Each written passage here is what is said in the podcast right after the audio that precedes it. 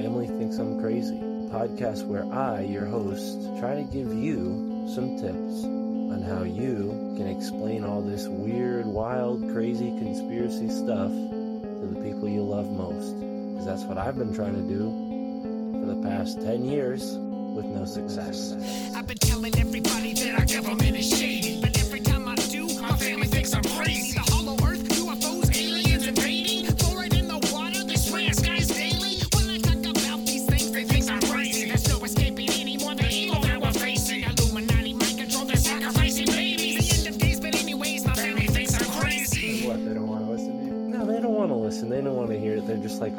Go, Mark. Off again with your. Mark being Mark again. Yeah, yeah. So, you know, that's the thing about podcasts is when you're on the air, and it's like therapy, you know. If I can't talk to my family about this stuff, I'll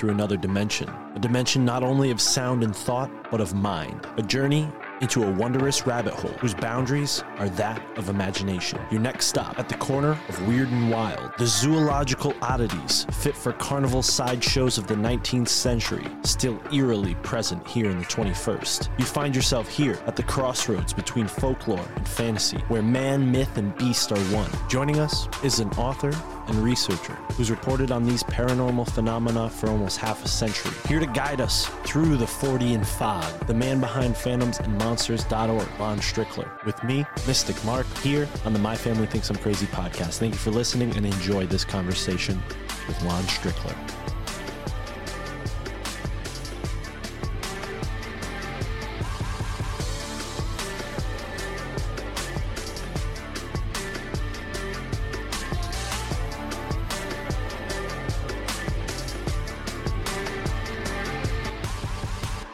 Separate beings. I, I believe there are a lot of different factions.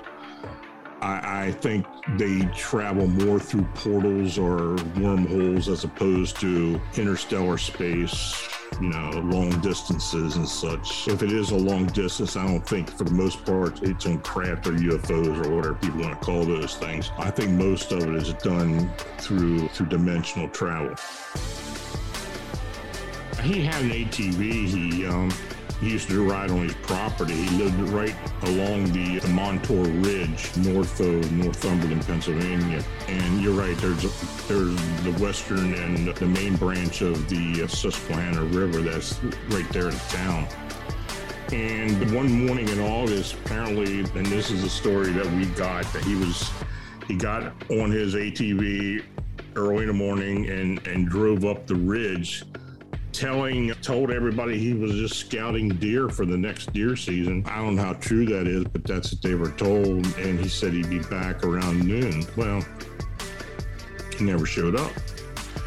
They had been out there searching the property for him, and uh, like I said, it was in the dog days of August, and it was very hot but they had cadaver dogs, they had search dogs, they had the whole nine yards. There was a pond there. They had they had scuba in there looking in the pond. Nothing, no trace of him whatsoever.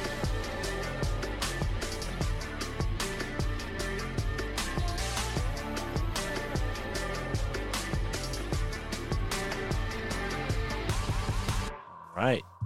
Pleasure to have you here, sir. I'm, I'm honored to be honest. You've been doing this almost twice as long as I've been alive, so it's a privilege. And and I want to start, you know, obviously by thanking you, but uh, maybe we can get into some of your initial experiences that led you down this strange road that I myself am on, and and then maybe we can get into some of the more out there cases that I really enjoy, the things that have convinced me the most are some of those photos that you have there with the flying humanoids. I think those are really compelling.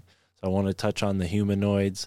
And then, uh, you know, from there, there's so much. I got notes. So I don't know uh, if you need the, the heads up, because from what I've heard, you have great recall on a lot of this stuff. But if there's anything, you know, you want to pass on, we can always edit it out. But the Todd Sees case really fascinates me for a number of reasons. Everything going on with David Eckhart, and then as well as your Bigfoot sighting. I'd love to to get into that, or or the Skysville. Is it Sykesville? Sykesville. Sykesville. Yeah, Yeah. Sykesville monster. So a lot of stuff to get into here. But yeah, for folks listening, thank you for tuning in to the My Family Thinks I'm Crazy podcast. Tonight's guest, Lon Strickler from the website or blog rather, Phantoms and Monsters, author of three great books on the subject.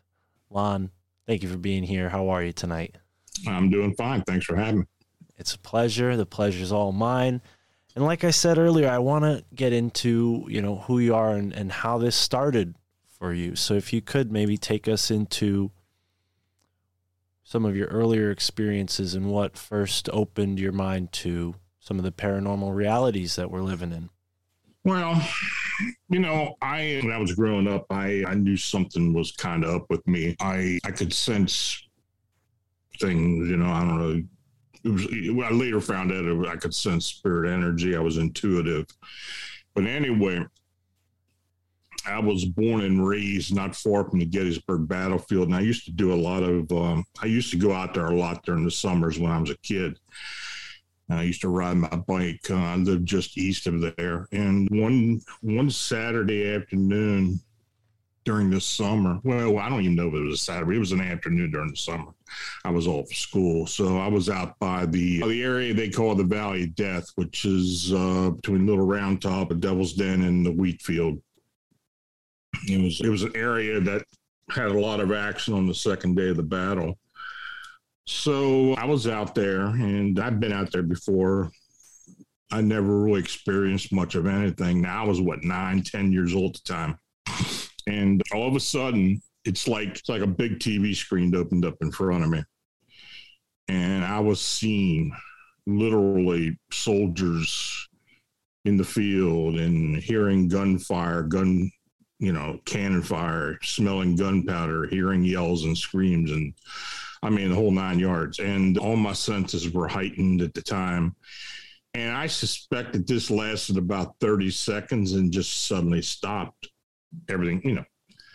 So that was kind of the first time I had experienced anything like that. I still spent a lot of time there and I had sensed a lot of different things, seen some things, but that was pro- that was pretty profound. So at that point, I knew something was up with me. And, you know, I didn't really say much to my parents about it. They, you know, I don't know if they ever would have believed me anyway. But, you know, it's something I, I, held to myself and I actually used to do investigations. Now this you know that occurred back in 67 I think it was. So when I got out of high school I was I was doing investigations, paranormal investigations, which was, you know, people didn't even think about that at the time. They kind of, uh, you said paranormal investigator, they kind of, their eyes kind of glazed over. But I had moved down to, to Maryland. I was living near Baltimore. And I was doing cases down there and I was doing cases back up here in Pennsylvania. So, yeah, I lived down there for 40 years, but I was up between Pennsylvania and Maryland a lot, doing a lot of different things. But, you know, that's that's basically what I did for several years. I would go in word of mouth. People would find me and ask me to do investigations at a home, business, property, or whatever if something was going on. So in 1981, in the May of 1981, I had a Bigfoot encounter near Sykesville, Maryland. And that's kind of where it all started with me with the cryptids. And, you know, because of that sighting, I, I branched out into doing that as well. Now, I want to go back to the first experience you mentioned because something that stood out is the location on the Gettysburg battlefield known as the Mhm. Devil's Den, right? And Mhm. the reason I bring that up is because where I live in, in Connecticut and New England for that matter, you have a phenomena of, you know, ancient sort of Native American sacred sites being renamed when the colonial people came here, you know, whether whatever group they may be, you know, for whatever reason would name certain areas where the Native Americans were inhabiting. So devils this or devils that. And when I looked into the Devil's Den a little further, I found that it was actually named that for a serpent that was notoriously found in the cave down there. Now, you know, is there anything else strange that you can say about that area other than the this you know, sort of almost like a vision into the past, it sounds like what you had. But are there any other encounters that you've uh, noted that have taken place there, you know, through people, stories you've Oh, heard? I've heard a lot of different things. I mean, I've seen a lot of different things. You know, Devil's Den is kind of a unique feature anyway. It's a it's a it's a bedrock granite that's actually sticking out of the ground. It, and, and if, if you ever seen pictures of it, it actually goes up as high as maybe 15 to 20 foot in some places Mm. above ground level. And a major part of the battle on the second day was fought there. There's a lot of death there, and it's pretty. It was pretty notorious. And of course, when you, you read the history of the battle itself, you know, I never knew where the name came from. I I, I know. Now you mentioned something about snakes. Well, uh, we do have timber rattlers and and copperheads in the area, so maybe that is true. I don't I don't know about that, but anyway, it is it is a very unique outcropping of, of granite. And and you know when i go even i was just there not long ago and it, it- it's very palpable the energy there. And you know there are a lot of stories of people seeing soldiers or apparitions of soldiers or maybe residual energy of soldiers there at at, at, at devil's den. But people i mean the, these things have been seen all over the battlefield and in that area as well in the wheat field up on on the little round top and all. So you know it, it's just like most places where there's been some type of violence or some type of event that left an imprint an energy imprint on the land and because of the geology, I believe it's it's very heavily quartzed. It's it's got a lot of limestone. It's got a lot of granite. I think that energy held there, and you know, it, it it's probably, in my estimation, and I think a lot of other people think the same thing. It's probably one of the most haunted areas in the world. Be honest with you, it's just you know, it, it just affects so many people. People, so many people so, see so many different things all around the battlefield. So yeah, Wow.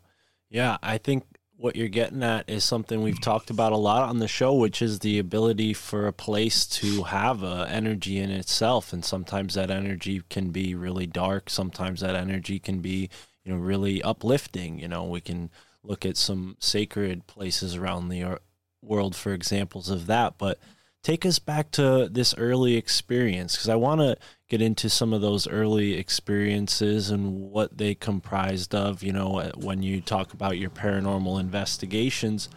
But you talk about this Sykesville monster on your blog, mm-hmm. the Sykesville, Maryland monster. Is there a reason why you call it that and not the Sykesville Sykesville Bigfoot? Did it have any characteristics that would make you think it's not quite a Bigfoot?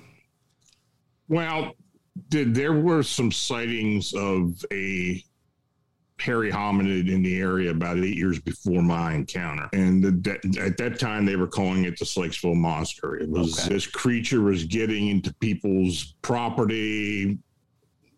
Going into chicken pens and going into garage. I actually got in somebody's kitchen at one point. Came busting through a door from the inside out and knocked a police officer over at one point as well. So all these properties were along the uh, south branch of Patapsco River, which runs right through Sykesville. And this was in the, you know, the southern part of the town, which by the way was a, a very heavy Afro-American, African-American uh, neighborhood. And all the witnesses who had seen this beast at the time were African American. So, uh, because of that, the initial investigation, the initial press releases were coming out of the Baltimore Afro American newspaper. Then it started, you know, expanding out beyond that. But anyway, yeah, that had happened about eight years before I had my encounter. So, I, in turn, most people you refer to my encounter as the Sykesville Monster. But anyway, I was I was downstream about a mile from from the town in an area I used to go fishing. I used to fly fish in the river a lot.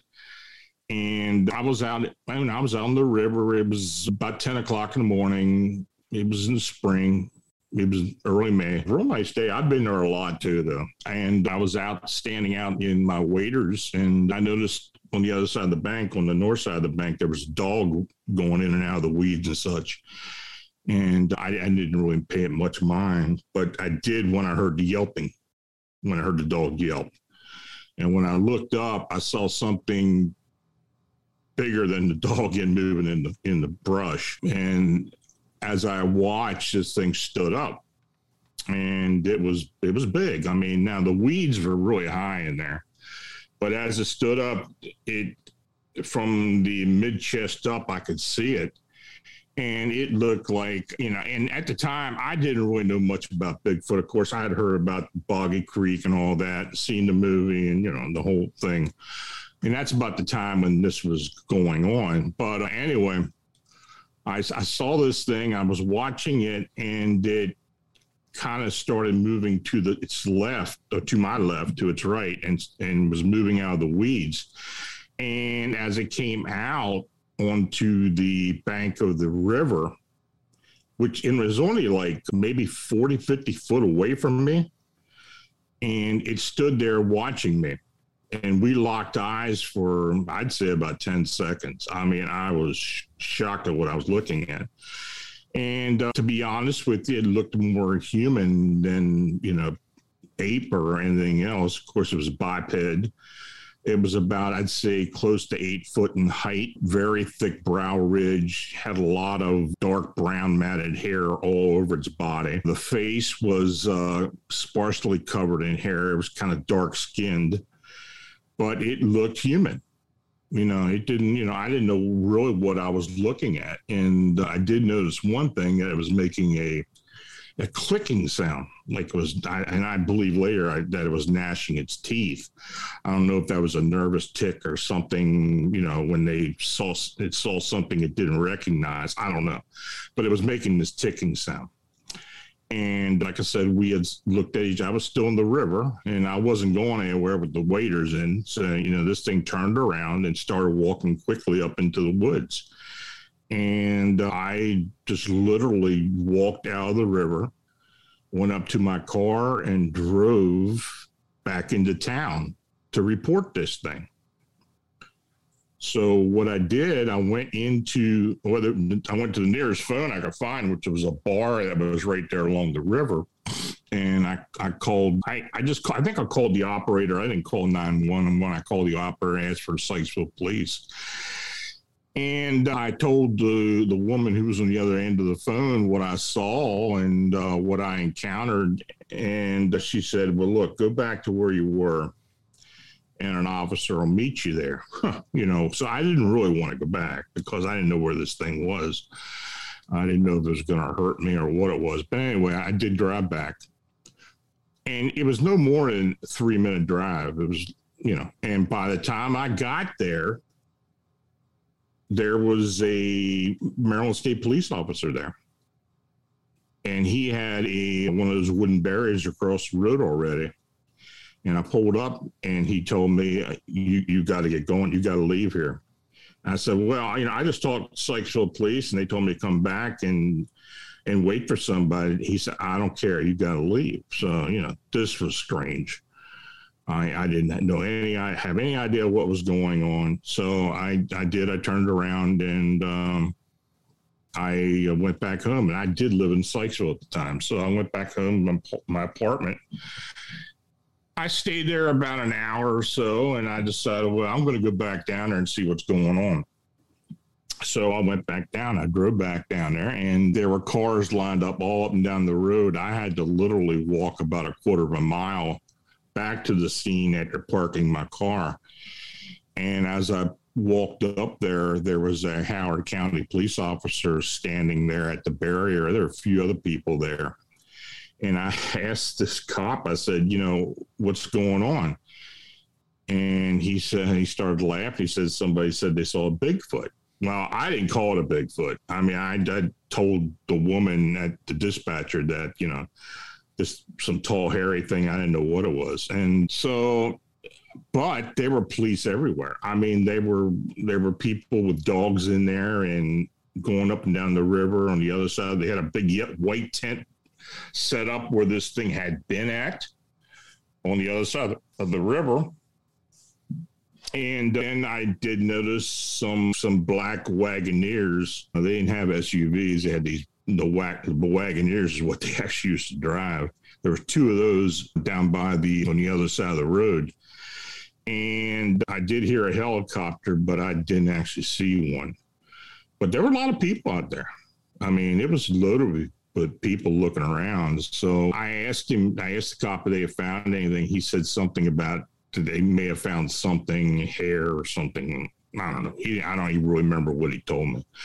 But so I stood there maybe about 10 minutes and I just turned around, went back to my car and went home. So when I did get home, I called some of the local uh, TV stations. There were three of them in Baltimore at the time, and I called all three, and they all sounded interested in what I encountered. So they said, "Look, uh, we'll give you a call back in a couple days, find you know, or whenever we find out something, and you know, we want to interview." I said, "Sure." So I waited about five days, and no, no, nobody was calling me. So I did call one of the, the the news desk back up and asked them about it, and they didn't want to talk to me.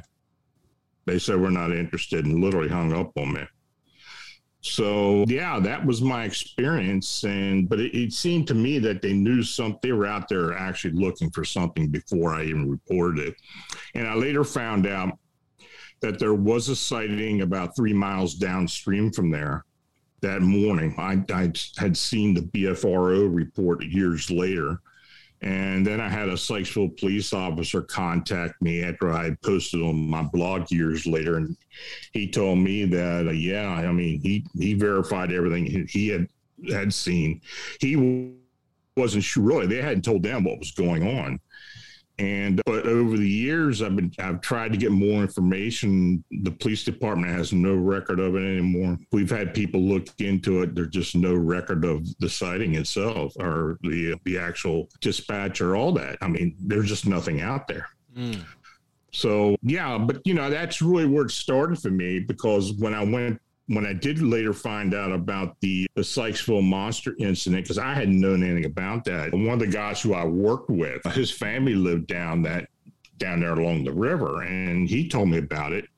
And he said, "Yeah, I can help you talk to some of these people who were, you know, in, you know, had this experience." And I did. I was, I talked to almost all the witnesses, I believe, even more people that had that had not come forward earlier. So uh, yeah, so that really interested me, and that's kind of where my my cryptid interest started at.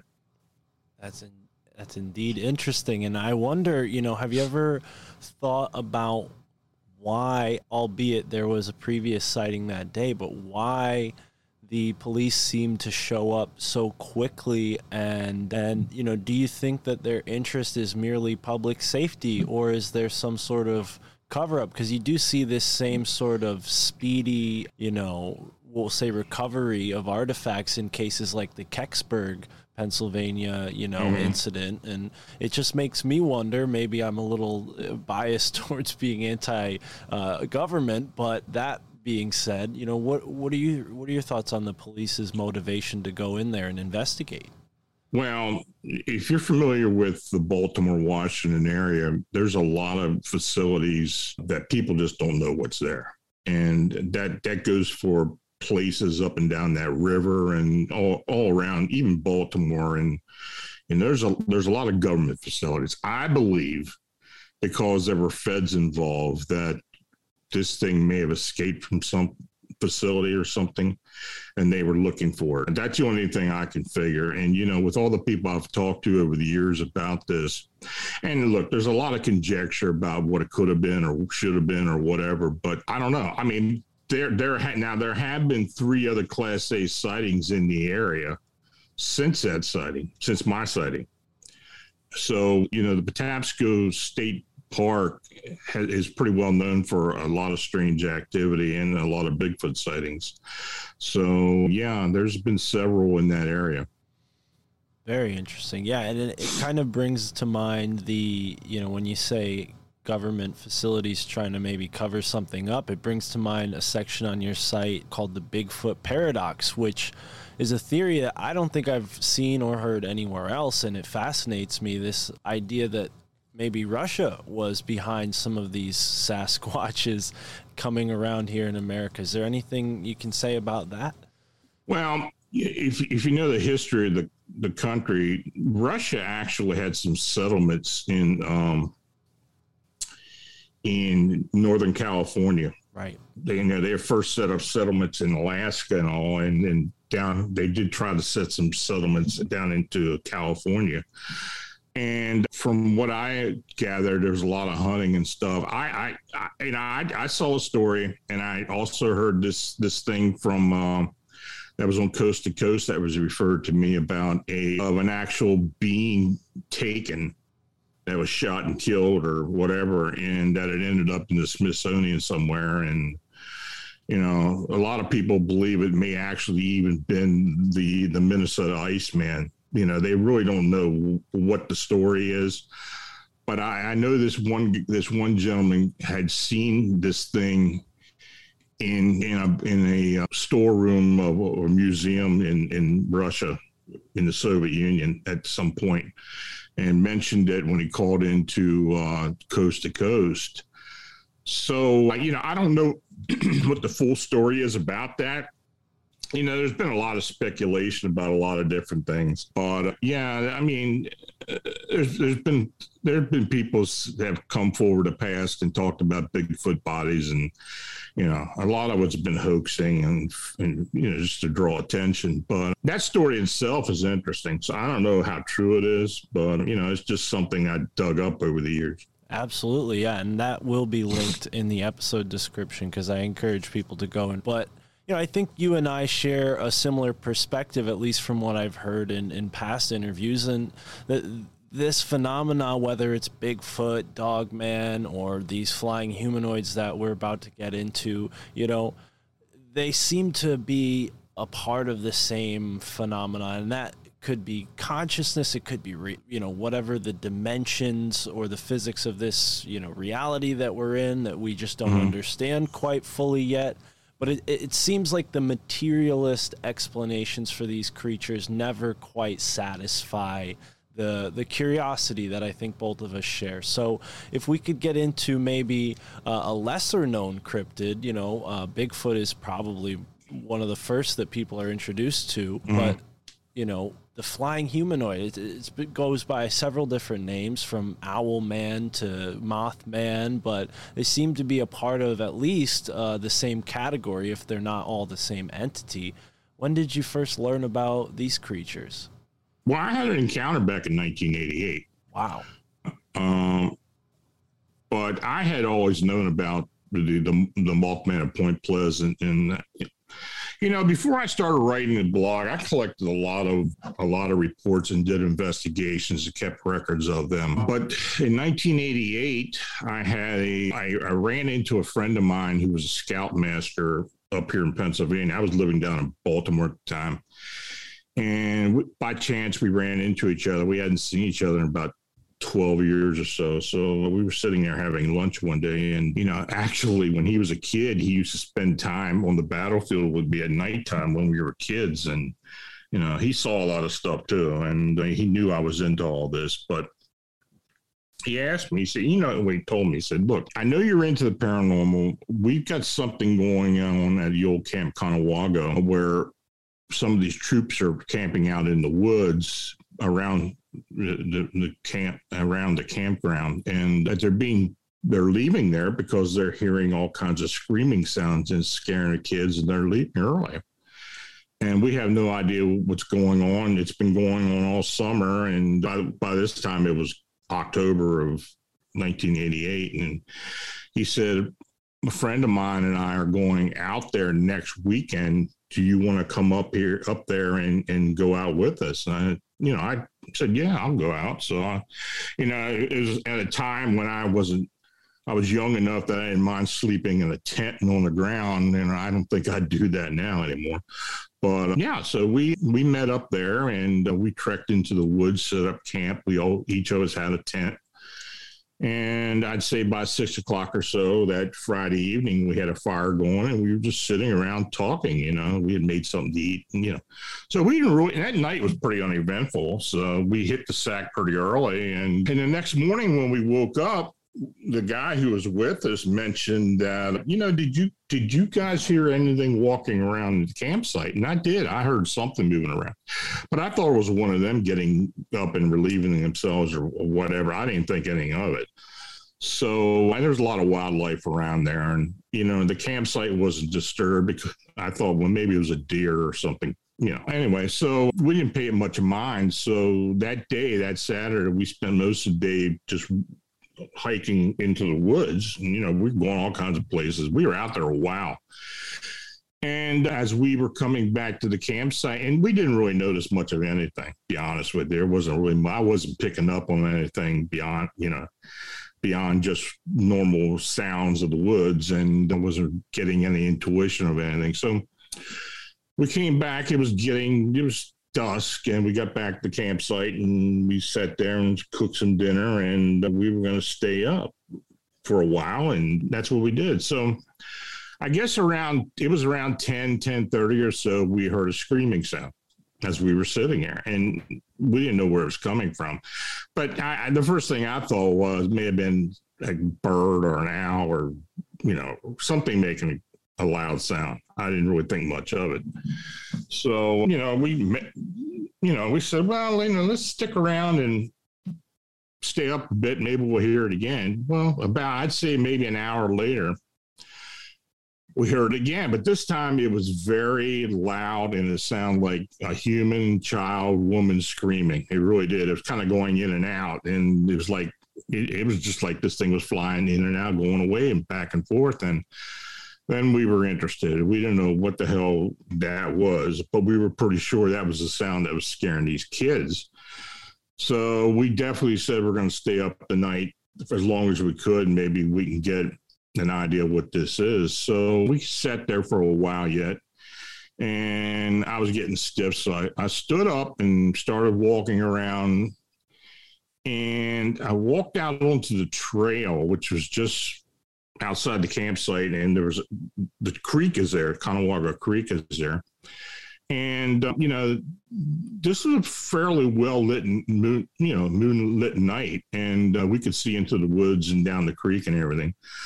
But as I was standing there, I just got this sense something was was watching us. You know how you get that, you know, feeling. So I went back and I told them, I said, look, you know, why don't we go out onto the trail a bit and see if we can find anything? So they agreed. We got our flashlights and in a line, we walked down the, down the trail and we didn't get very far.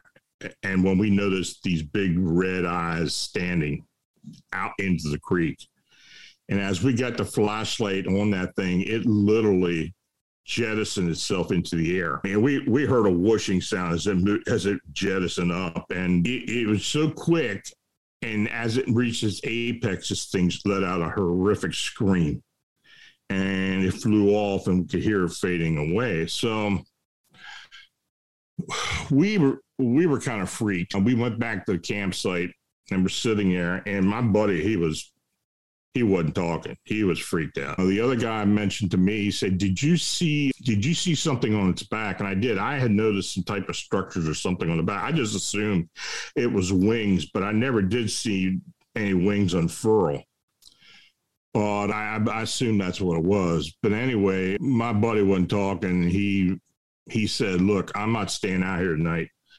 I'm going up the administration building to spend the night up there. And him and these the other guy went up there.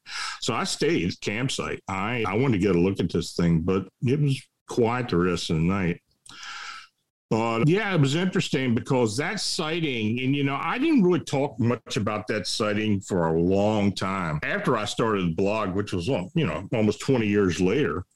And I, I decided to post on the blog one day and I started getting some comments and reaction to it. And the interesting thing about it is people that are familiar with these sightings that are going on in around Chicago, it was very similar in in uh, description of what people have been seeing there, with the big red eyes, very dark. But you know, of course, it was dark out. I didn't really see it too well. Anyway, I did have a gentleman who contacted me who lived down by Dick's Dam, which is just down the stream from the uh, the campground. And he told me, he said, you know, I've been hearing that screaming sound for 20 years. I, I have no idea what it was, you know. So, you know, I thought that was interesting. But then not long later, I got a I got an email from a scoutmaster.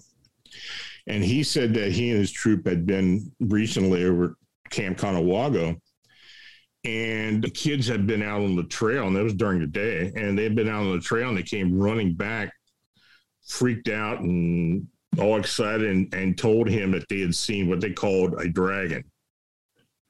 And of course he thought they were pulling his leg. And so he said i didn't really think much of it. He said i knew they were shook up but i don't think I, they, I thought they just misidentified something. But when he read my account then he you know he thought well maybe they did see something. So now, I posted that in 2008, and since that time, I've had at least five other sightings up and down that creek of something very similar to what I saw. And, you know, in this area, and I live in, like I said, this is South Central Pennsylvania, it's Adams and York County. We've had several sightings of winged winged humanoids in this area, at least three others that I know of. So, yeah, and, you know, Pennsylvania is pretty well known for a lot of different stuff, but these winged humanoids do show up once in a while. Yeah, and you know, back to the topic of Bigfoot, a lot of people assume it's a West Coast phenomenon, but it's mm. you know they they have not been to Pennsylvania. I have, and it's you know expansive as any Western state, and there are a lot of rural pockets, particularly in the Amish community. I found last summer while I was in Lancaster County that they have a legend of this creature called the Albatwitch that's sort of like their spin on Bigfoot, we'll say. Mm-hmm. But yeah, I, I, think, you know, I'm not sure if you're familiar with uh, researcher Michael Wan, but he's done a really fascinating job of showing the strange real reality surrounding the Susquehanna River in particular. There's mm-hmm. something mm-hmm. really mystical, especially when you consider that uh, the Chesapeake Bay and the Susquehanna River are the same body of water and all mm-hmm. the important political things that have gone on in the, that vicinity. It's really kind of tremendous. I wonder, you know, have you ever been to the petroglyphs down there? And do you think that there's some sort of, you know, I don't know, ancient record of this? Are there any stories from, you know, the local, you know, I know a lot of people that were here, you know, pre colonial time, they're no longer, you know, where they were. A lot of them went up to the Iroquois nation. But what are what are the the ancient legends, if any, of these flying humanoid creatures?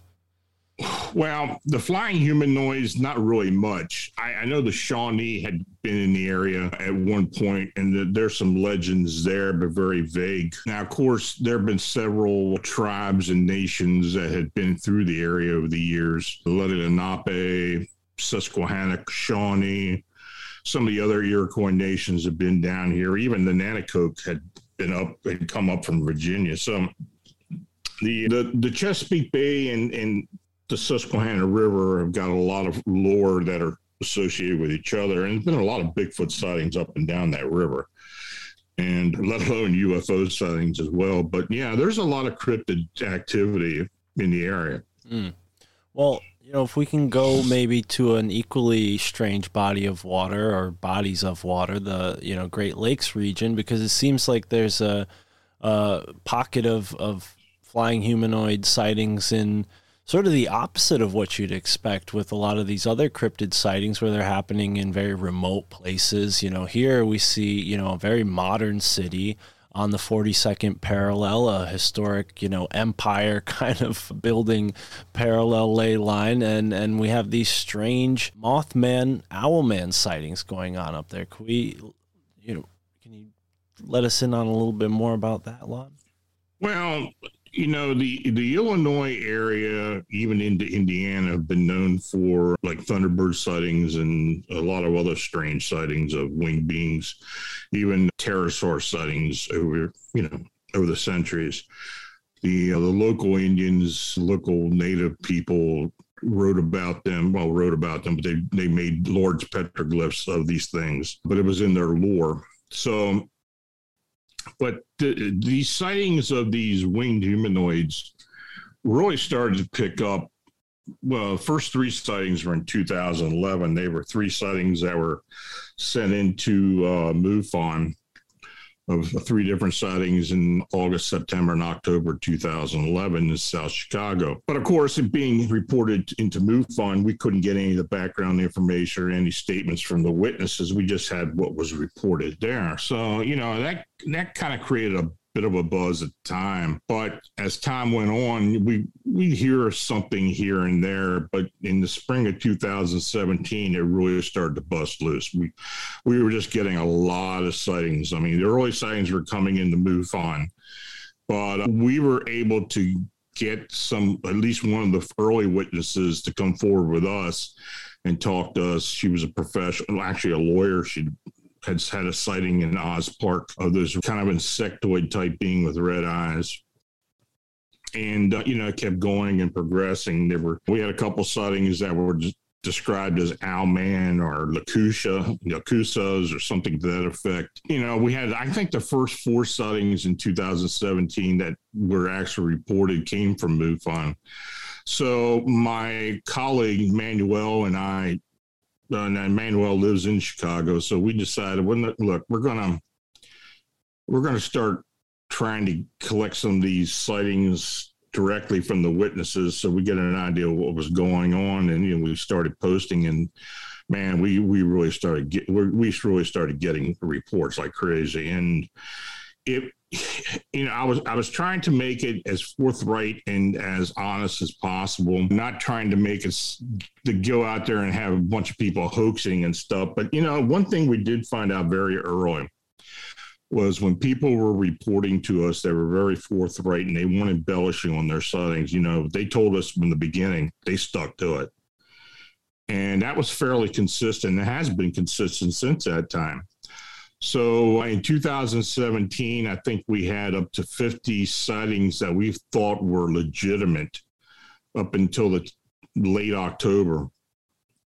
And um, I mean, that summer was crazy.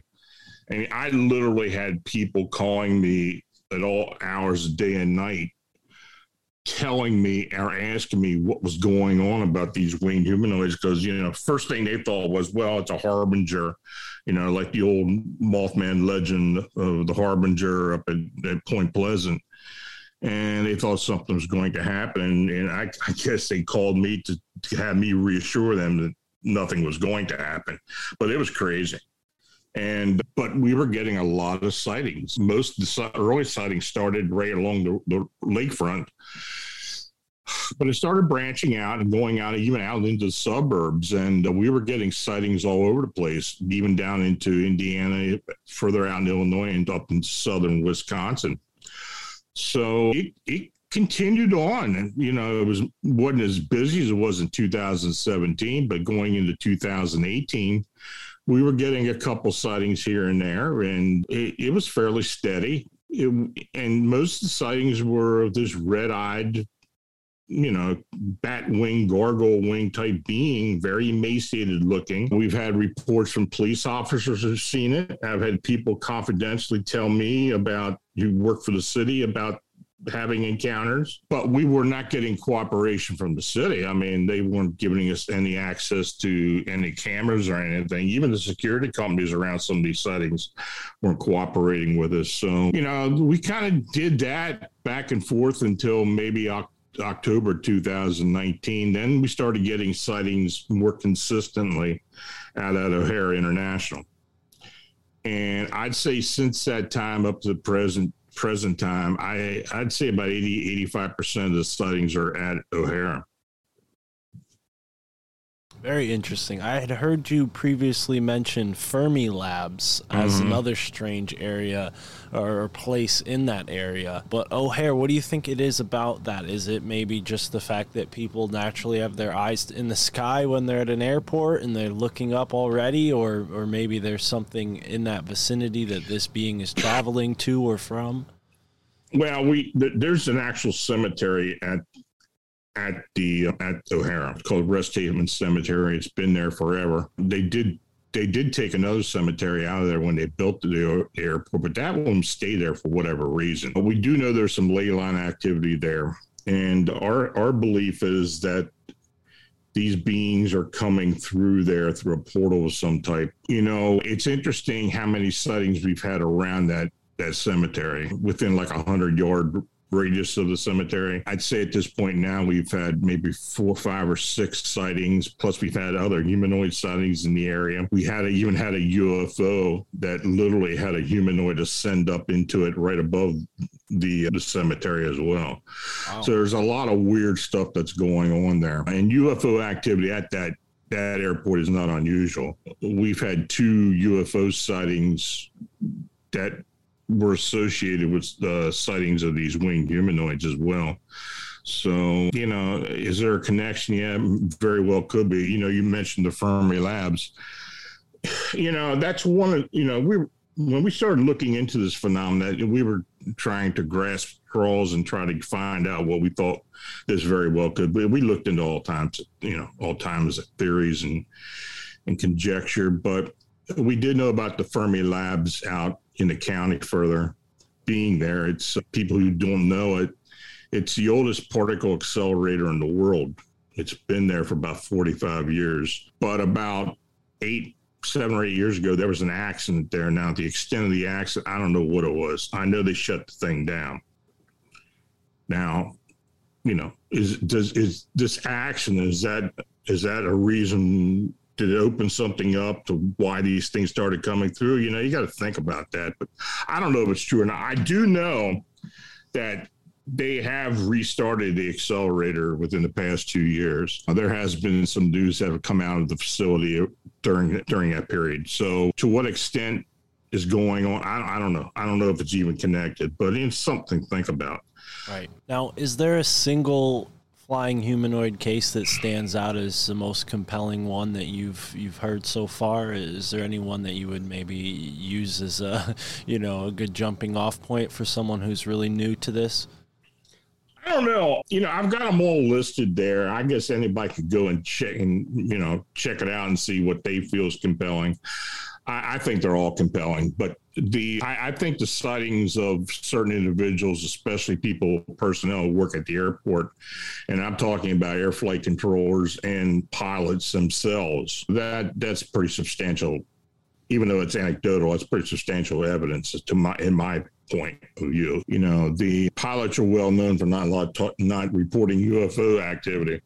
the fact that at least one of them mentioned that he saw a winged humanoid as he was taxing on the tarmac, that's kind of unusual. Right. So, um, but no, we had an air traffic controller who was out on a smoke break with two other individuals at the tower see this thing out in the parking lot too. And, you know, we've had some TSA security people tell us uh, that they've seen it. And we've had a lot of cargo workers tell us as well. But the powers that be at the airport are really putting a crimp in things. They're they're they're literally threatening people that they're going to lose their jobs. They report this now. Why that is, I don't know. I mean, but they're pretty serious about it. And I know there's a lot of sightings that aren't being reported to us. I have a I have a confidential source at one of the airlines who's a supervisor who has been telling me that they have been getting sighting reports from their employees for over a year and a half now. Wow. Yeah. So, I mean, it, it's pretty well known. I mean, Yeah. all, all, you know, it's, it's happening to all carriers and all, you know. So, yeah, you know, we've filed FOIA requests with FAA and, you know, we always get this back. Well, nothing was reported. And, you know, so Do even with the, even with the Chicago police, where I know that they had made a report, uh, they, they have nothing. They won't tell us anything. Right. Now, do the sightings typically tend to be, you know, observing these creatures while they're flying through the air, or are there any cases where people have, you know, been attacked or, or maybe fleed with their life, you know, s- seemingly in danger? Anything like that happening with these humanoids? Yeah, there have been a couple on ground encounters. There was one in Bolingbrook, Illinois, where a woman called me one evening all shook up and said she had encountered one of these things as she was taking her nightly walk around the neighborhood. She used to cut through a, a small playground near her home. And as she was walking through there, she saw this tall thing, dark thing standing in the on the sidewalk. And she she actually she told me she said first i thought it was two first people embracing. You know i don't know how she got that but she said as she walked up to it this thing literally turned and she saw how wide it was. She knew it, was, it wasn't two people embracing she says about seven foot in height. Wow. and that the wings were literally extending back behind the, over the head. So she said it was making, she got within like 15 foot of it. She said it was making a gurgling sound. I think it was probably standing and sleeping or something like that because she said the, you know, these wings, even though they were over the back, they were, they were wrapped around it like a cape. But she said it was uh, like bat wings or, you know, like, you know, like a membrane wing but she heard this gurgling sound and as she was standing there this thing didn't react to her but her her legs gave out on her. I don't know if it was because of fear or what it was but that isn't the first time that's happened. People have literally fell to the ground when they've confronted these things and she got herself up went to the nearest bench sat down tried to compose herself as she continued to watch this thing and it wasn't moving and after she got herself straight and she went around the, the playground and went home. And when she got home, her son was there and he wanted, she told him about it. He wanted to see it. So they jumped in the car and drove over to the playground. And as they got near, there was some hedges there, and this thing jumped out of the hedges in front of the car. And she, you know, she told she didn't say anything about the red eyes or anything, but she said this thing it was definitely the same thing that they had she had seen. So they went home, and I guess she got on Google and started, you know, searching for it, and she got a whole, she got my number and she called me. So yeah, that was pretty harrowing. Then we had another interesting case encounter where this woman and her husband were visiting Chicago. Her mother lived in a condo by on Lakeshore Drive over by uh, Schiller, Schiller and Lakeshore Drive. And she said, as her her husband and her were walking along Lakeshore in front of the condo, this huge dark being flew right in front of them from from the lake in front of them towards the building to their right and literally flew up the side of the building. And as they watched this thing, it was it was night, but they, there was light enough that they could see it.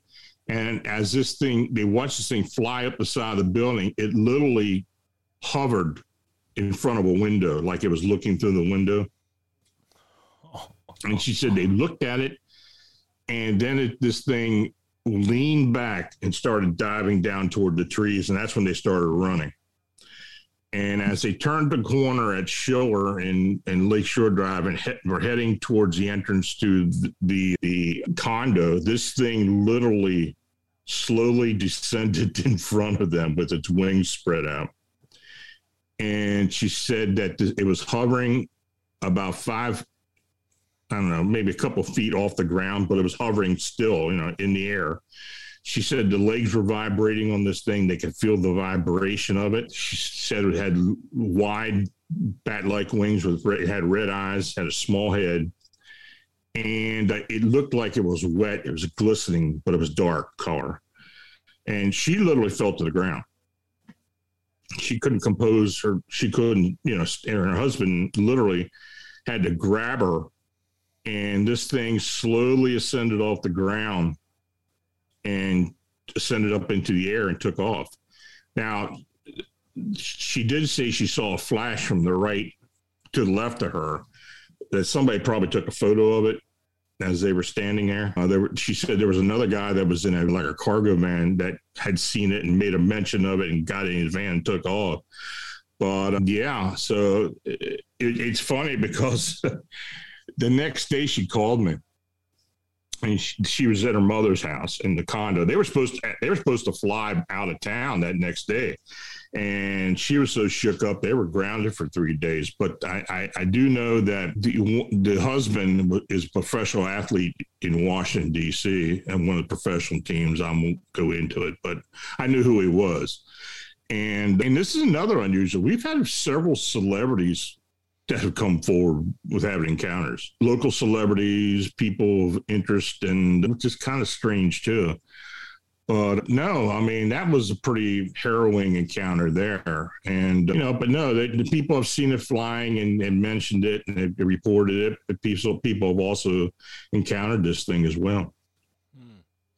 Wow. And I wonder, you know, I did mention like it seems like there might be different categories, but you know, folks who have seen this creature up close and personal describe bat-like features obviously mm-hmm. due to the popularity of that term. For other reasons batman might not be the best you know thing to describe this creature but do you think when we're you know folding the owl man into this or the mothman into this do you think we're talking about the same creature or maybe even No, I think it's variations? different.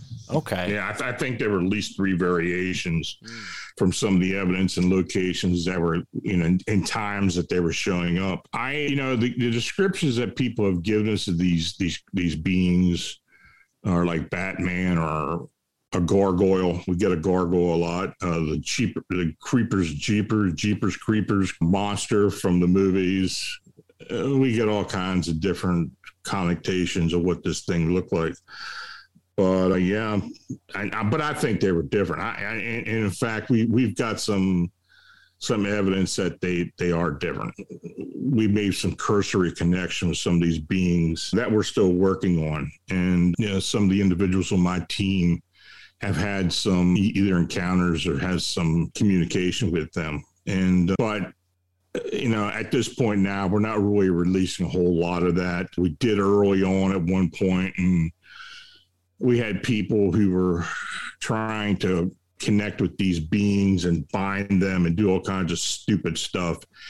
And we almost lost total communication. I, I will say this they do describe themselves as ultra terrestrial beings. And that they have told us, which I, I found pretty fascinating, that a lot of the cryptid beings that people see on our earth plane come from the same dimension where they come from. And they're talking about Bigfoot, Dogman, upright canines, other winged beings, a lot of stuff. It's a very near linear dimension to our dimension, our earth plane, and that they have the ability to move in and out of our, you know, of their dimension to ours.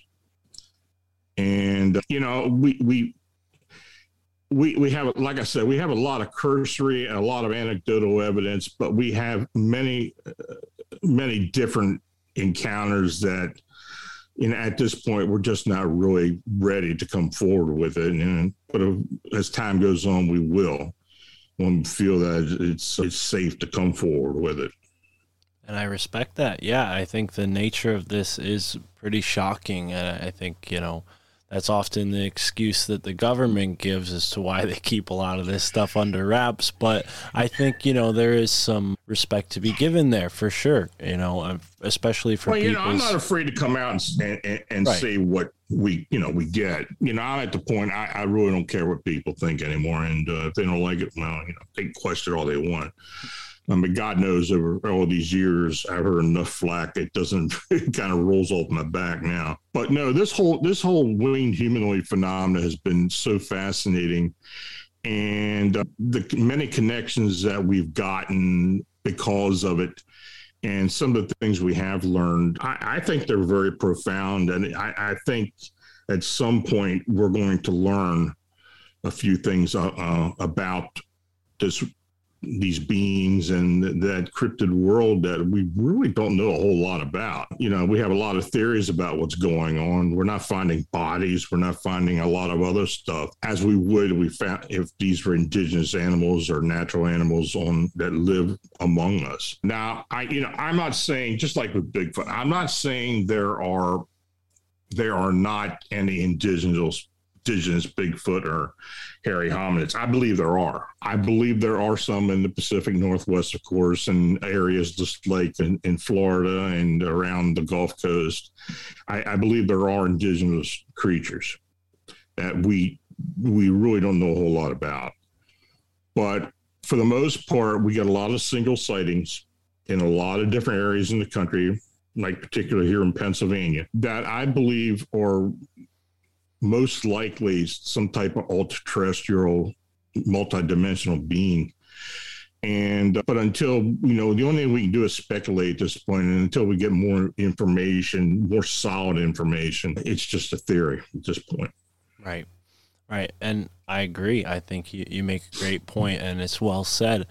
I wonder, you know, if the same is true for some of these abduction cases that you also report on and the UFO cases. Do you believe that those are ultra terrestrial in origin as well? You know, they may be. It's hard to tell. You know, I've heard a lot of different scenarios over over the years I've been investigating these abductions or encounters. But, you know, I, I believe these are separate beings. I, I believe there are a lot of different factions. I, I, think they travel more through portals or wormholes as opposed to interstellar space you know, long distances and such. If it is a long distance, I don't think for the most part it's on craft or UFOs or whatever people want to call those things. I think most of it is done through through dimensional travel. I would agree. I think that events like the Philadelphia experiment seem to really open up the floodgates for more and more of these experiences. I don't know if you make the same. I know you you've mentioned you're very much a student of history and it shows, but are there any more cases? There's this CERN portal that gets a lot of fingers pointed at it, but have you looked into this Philadelphia experiment and, and do you, do you cite that as possibly uh, a connection to this, you know, interdimensional weaving or, or maybe the fabric kind of ripping loose to let, you know, this parallel dimension through? Well, I think the theory itself of what had supposedly happened with the Philadelphia experience and magnetic energy, I think is may very well have happened. I don't know if it happened in that particular instance. There have been documented cases where the Navy and the military have experimented on this type of uh, phenomenon. I, I know of three other cases. I don't I don't know the ships. I don't remember the ships offhand, but I do know there have been reports of similar experiments with other ships, but it to doing with using magnetic energy to kind of open the open the veil and to be able to you know time travel or move into another dimension. But um, you know, I, I'm quite sure there's a lot of those similar type experiments that have been conducted at some point that we just don't know anything about. You know, we're you know, disclosure is not a strong point for the federal government and the military. And, uh, you know, what they do give you is going to be something that they can control or something that's been so declassified. It's, you know, just like with these tic tac sightings and stuff. I mean, this stuff has been known by most ufologists before that. And it's not really new information. Now, as far as otherworldly beings or people what people may call aliens. I that's going to be neat to know, and we're only going to need to know when the thing lands on the White House lawn. So I, I don't think we're going to hear much of anything until that happens or anything like that happens. Right. Uh, what do you What do you make of you know in that instance valiant thor the you know alleged mm-hmm. you know martian or whoever that came and and hung out with the congressmen for that period of time. Have you looked into that? Yeah, you know, I, am I'm, I'm I've still got a lot of questions about the Valiant Thor and some other instances where so-called extraterrestrials or alien beings lived among us, and you know, I'm I'm good friends with Raymond Keller, who's probably the the one of the best read ufologist that I have ever met. And uh, you know I, I, run a lot of his uh, a lot of his writings up on the blog occasionally. He's written some very fascinating books. But I, I think at some point he, he's going to do something about Valiant Thor, and you know he does make in, inject some some thoughts about Valiant Thor in some of his writings. But as far as getting into the nitty gritty about you know him, I I don't know. I mean, he may come forward. I I've asked him about it in the past. I I am fascinated by the whole thing, but you know I I think there is there may be some truth to it. I really, really, I mean, I'm, I honestly do believe there may be some truth to the Valiant Thor story. Mm. Yeah, I, I do find it very compelling. But, you know, switching gears a little bit to maybe something that is a little closer to home for you. Can you fill us in on, for those who don't know, a gentleman who you know, David Eckhart, and some mm-hmm. of the strange things that have gone on in his life? You know, I met David about a dozen years ago. He he had been having some strange encounters at his home in very near Pensacola, Florida, and um, he was trying to get to document it with first with MUFON and with other individuals, and he just wasn't getting anywhere. You know, MUFON's got a bad habit of not getting involved with entity cases unless it's you know unless it's some type of craft or something they really don't look into it. You know, even with abductions, they're just very poor. They're very poor with coming forward, that kind of stuff. But anyway, yeah, he was having some issues, and I I had seen a video that he had made of some frames that he had captured at home in his bedroom of these these beings. So when it went up, I got a hold of him and I had him. I, I, asked him to explain everything that had been going on, and uh, you know, he was telling me uh, some of the encounters he's had, where he's had he and his family have been abducted, taken to other locations, where he had had surgery done by these beings to correct his rheumatoid arthritis. Uh, a lot of different things, and you know, I I'll be honest with you, I I would have had a lot of questions about David for like the first six months. You know, we were talking every day. I mean, we talked for hours every day when I first after I first start um, first met him. I honestly thought he just had some some entity or spirit issues at the house, and this is a house he built. So I thought something was going or other than you know other than otherworldly beings. But as time went on, he started showing the his evidence to me, and he was coming up with all kinds of different ways of photographing and videotaping and getting all kinds of different evidence. I, I came to the conclusion that he was he was very serious about this, and he wanted to find answers. He's a very intelligent individual. He, you know, he's got his own construction company. He's well versed in mathematics and such, and he can put stuff, take stuff apart, and put stuff together. And he, you know, he's he's very well versed in that. And uh, he was setting up different ways of getting by trial and error. Be honest with you, he lost a lot of camcorders at first. He loses a lot of he loses a lot of cell phones as well. These things have a habit of frying equipment, and I've seen some of the equipment. I mean, it looks like they literally got zapped by some type of energy. I mean, you know, it's it's crazy. But anyway, as time went on, I I started documenting what he was telling me and what he was showing me, and I started presenting on the blog. And as time went on, uh, there was a production company, a production crew, Fact or Faked, the Paranormal Files, who took a chance, and they they went ahead and filmed what was happening with him and, you know, the, their conclusion wasn't, I had talked to them later personally. Ben Hansen was the individual who was running running the investigation. He told me, he said, you know, we tried so many things to disprove what David was going through. But he said, we just couldn't do it. And he said, the earthworm incident was really convincing for me. And David had told me about this.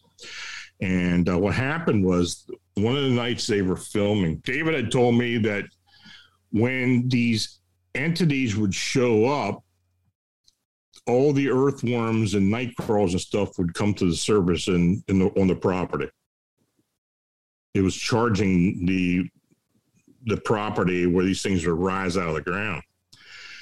So they, the fact the fake crew were out, they had their truck out front and they were, you know, they were trying to run some experiment. David was in the bedroom and there was people in the house. There was one guy up in the tree right out in front of his window. And then all of a sudden, all the equipment started going haywire. Now, they did, if you see it in the episode, they will show some of that. But when this happened, David said, They're here.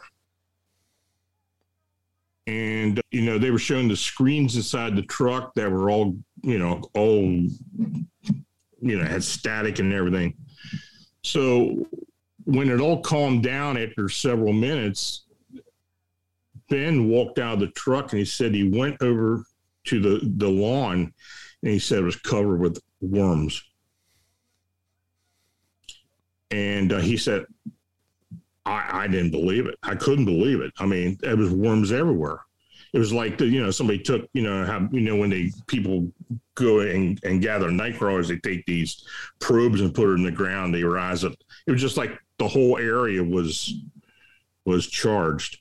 I mean, David had told me that he knew every morning after he had an encounter, he would have to go out and grab the hose and, and wash all the earthworms off the driveway and the and the sidewalk out onto the street. I know his neighbors were raising hell about it. He said there were literally hundreds and thousands of those damn earthworms out on the driveway and and, and on the um, you know on the sidewalk. What a mess. yeah, and it was happening every time. And fortunately, it happened when the crew was there. Yeah. And you know when I when I talked to them about what they had encountered before the show went on the air, they told me, said, we, we just, you know, we thought that was all a bunch of crap when he, we, he told us about it, but it happened right there in front of us. Mm. So, yeah, that pretty well sealed it in their mind. So, yeah, they never could, uh, they never could disprove any of it. Right. Well, and you know, you bring up the point of the equipment malfunctioning, and it's something that I discuss with uh, host of the Confessionals podcast, Tony Merkel, on the point of you know, when we bring this equipment into the field as researchers, I asked him, and I'll ask this question to you, especially given your, you know, many years of experience doing this. Do you think that electronic equipment might interfere with the process itself in a way, maybe giving a sort of uh, signal or static off that would probably, you know, turn these beings away or or maybe even in some cases, like the worms, you know, attract uh, certain creatures, not the ones we'd want. But how do you think equipment plays into this? Oh, I, I think it may have some part in it. I, I, think they can do things they want to do despite a lot of that. Uh, you know, David had told me that he was told by one of the beings that they can travel through the electrical conduits of a house you know, and then manifest back into, you know, that they have the ability to do that. I don't know if that's true or not, but he swore that that was, you know, they could do that. Right. You know, these portals that he was going through, him and his family were going through were opening right up in his bedroom. And they were literally carrying them out into this underground, what he thought was an underground cavern, huge underground cavern on this planet. He only believes he was taken off planet at one point where they took him to the other side of the far side of the moon. He believes he was taken there and that he had met some type of council or something. He said they were calling themselves the Council of Five. I don't know how true that is. I've heard a lot of different, you know, a lot of different theories about this Council of Five, but you know, I don't know how true that is. but um, yeah, I mean, some of the things that he witnessed, and you know, this is another thing. We don't know why David was was picked for this. It's almost like he was given the opportunity to see a lot of this stuff by their choice and to put it out there, I guess. And it is still ongoing to this day, correct? Oh yeah. I mean, he moved into another house and it still happens. Wow and he has dealt with different factions over the years. At first, when his these encounters started happening, he was dealing with greys and reptilian type beings. He had one reptilian being that was basically his guide, the one who was with him every time they came. Uh, he didn't like David. He didn't like he didn't like humans, and he gave David a hard time. But but he told him a lot of different things And now most of the beings are human like that are coming through. They don't open up portals in the walls or anything. They they have these transporting transport like machines where they come through. They let out a blue light and, and he's captured some of these on on you know, on film or on recorded. So yeah, some of the stuff he's come up with are, are very interesting. You know, like I said, I wrote a whole chapter in my book about him, and I'll be honest with you, there's a lot of stuff that I, I didn't put in there because I I you know, I just don't think people are ready to hear all of it because you know some of it's pretty scary you know i i do say beginning of the book that you know i i will tell people what i believed you know what I was told, and you know I won't try to sugarcoat it. But honestly, there's some stuff I just couldn't disclose. I may be, at, I may at one point, but I, I, it's it's some pretty harrowing stuff. I understand your apprehension, Todd. I mean, especially given the next uh, incident I wanted to get into, somebody, you know, a gentleman who unfortunately is no longer around, Todd Sees someone who, mm. you know, disappeared right up at the fork of the Susquehanna River, which is a very significant power place if you follow Michael Wan's research. And I think, you know, these types of strange anomalies are bound to happen in these areas, whether the energy is considered good or bad, the energy is is is there, you know, and but for those who may never heard of this before, can you please tell us a little bit about Todd Sees and what happened to him while he was, I think it was snowmobiling or ATV riding, one of the two?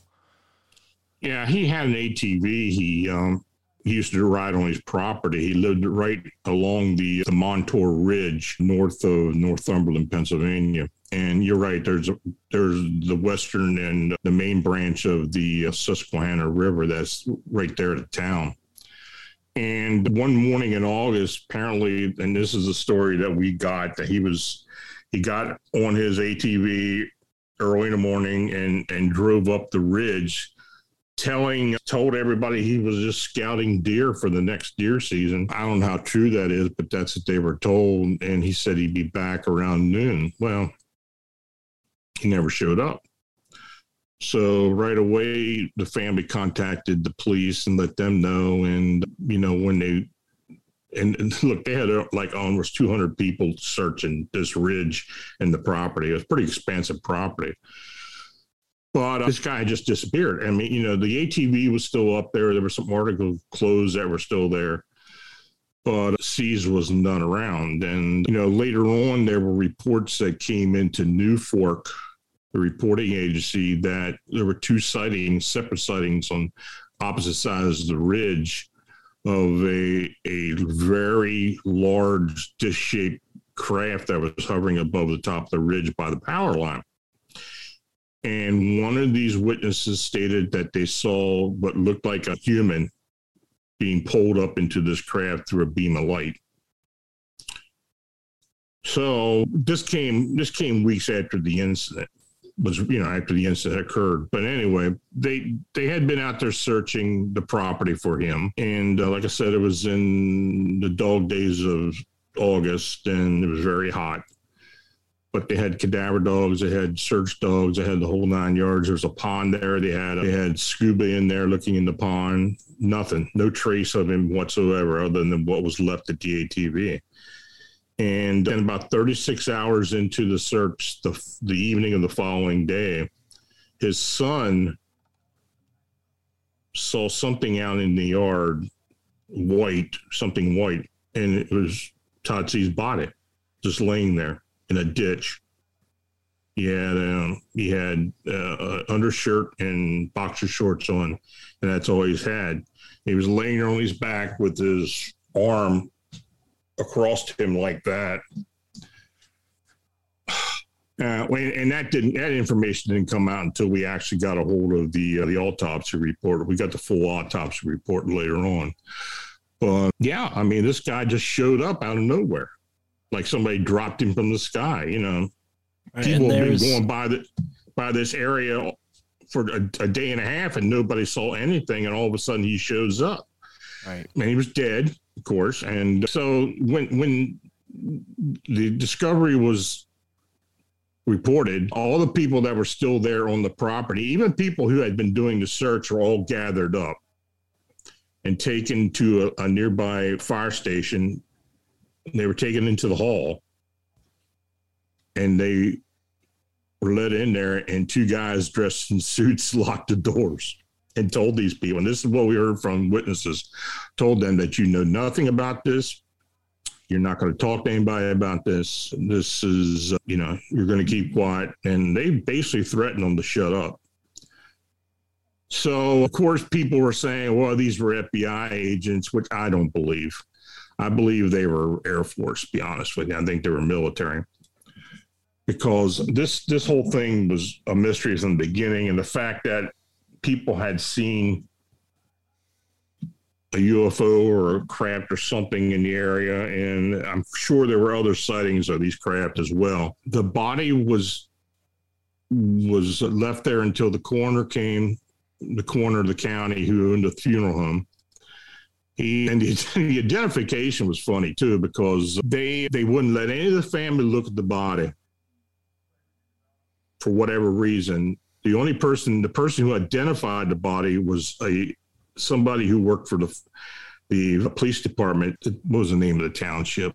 I forget that. Point Township Police Department, who knew Todd Sees, and he identified the body, but nobody in the family saw it.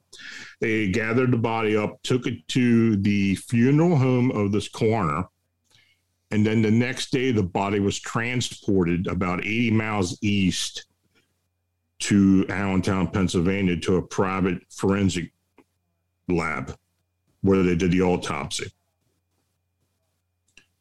And when the body was supposedly returned to the family, it was sealed in a lead coffin case or whatever. And the family was told do not open it, do not examine it, bury it. Wow. So that's what they were told. Now, yeah. So we got we did eventually get my my colleague Butch Witkowski, who recently passed away, unfortunately. He got the autopsy report, the full autopsy report, 22 page report of you know of this. And the cause of death, which was also listed in the paper, was t- cocaine toxicity, which was a bunch of crap. I mean, there's no way this guy was high on coke, came down the ridge with nobody seeing him, just dropped dead. I mean that that's Yeah. just ridiculous. Right. One of the more remarkable findings in the autopsy was, first of all, there was very little blood in the body. He hmm. was drained. They literally had to take blood out of the leg. That's the only place they could find it. You know, normally when you open somebody up and take a blood sample, you take it out of the cavity. Well, there was nothing there. There was never, you know, the, the report of cocaine toxicity was interesting because, you know, the first thing they do is they open the throat up and see how he ingested the cocaine. And there was there was no report of any cocaine being found in the throat, nose passage, anything. Stomach content. The only thing it listed was a small amount of a a green mucus substance. God knows what that was. And the body had scratches all over it. I mean, like it went through a bunch, couple of briar bushes and stuff, a lot of scratches, and had a small spot on the on the temple of about a two inch wide.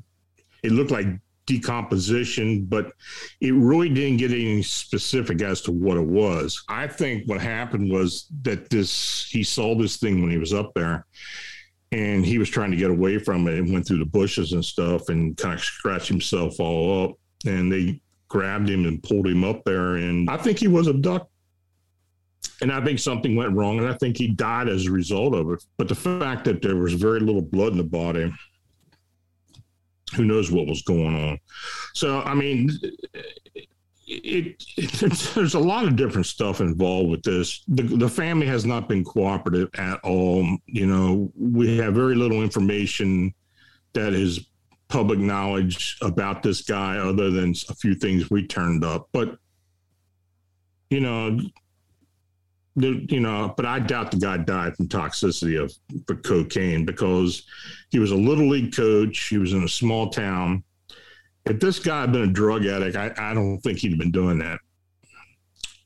You know, he had he was he was gainfully employed. He was a, actually he drove a, a bread truck, for one of the local bakeries. So that's the Todd Sees case in a nutshell. You know, I, I wrote about it in, in my book, Alien Disclosure, and that case is in there, and a couple other cases, plus plus David's David's chapters in there as well. So I mean, these are all things I've been involved with over the years. Right, and I see. you know this this Todd Sees thing has bugged me from the very beginning. I mean, when this thing happened in 2002, I you know, I didn't know what to make of it, and there was very little information coming out, and I was kind of frustrated about it for years, almost a decade. So, but still, you know, we probably Butch and I probably got further than any other investigator in that case. Right. Right. And, you know, I see that you recently published these three books in uh, 2021. I imagine, you know, with everything changing the way it did, you might have had Yeah. some, some extra time to do that. I'm excited to to order those.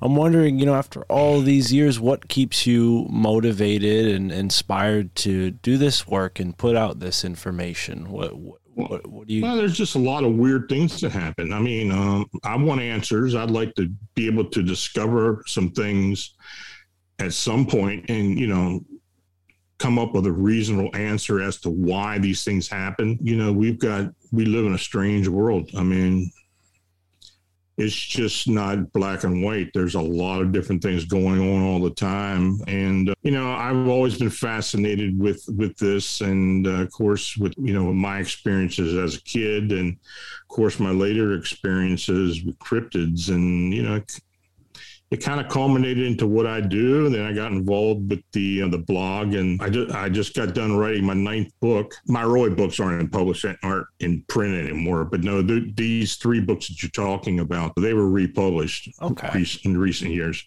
I mistake. Uh, but I've got a, no, well, it's all right. I've got a new I've got a new book coming out in about a week, actually. All right, on. Tell us about that.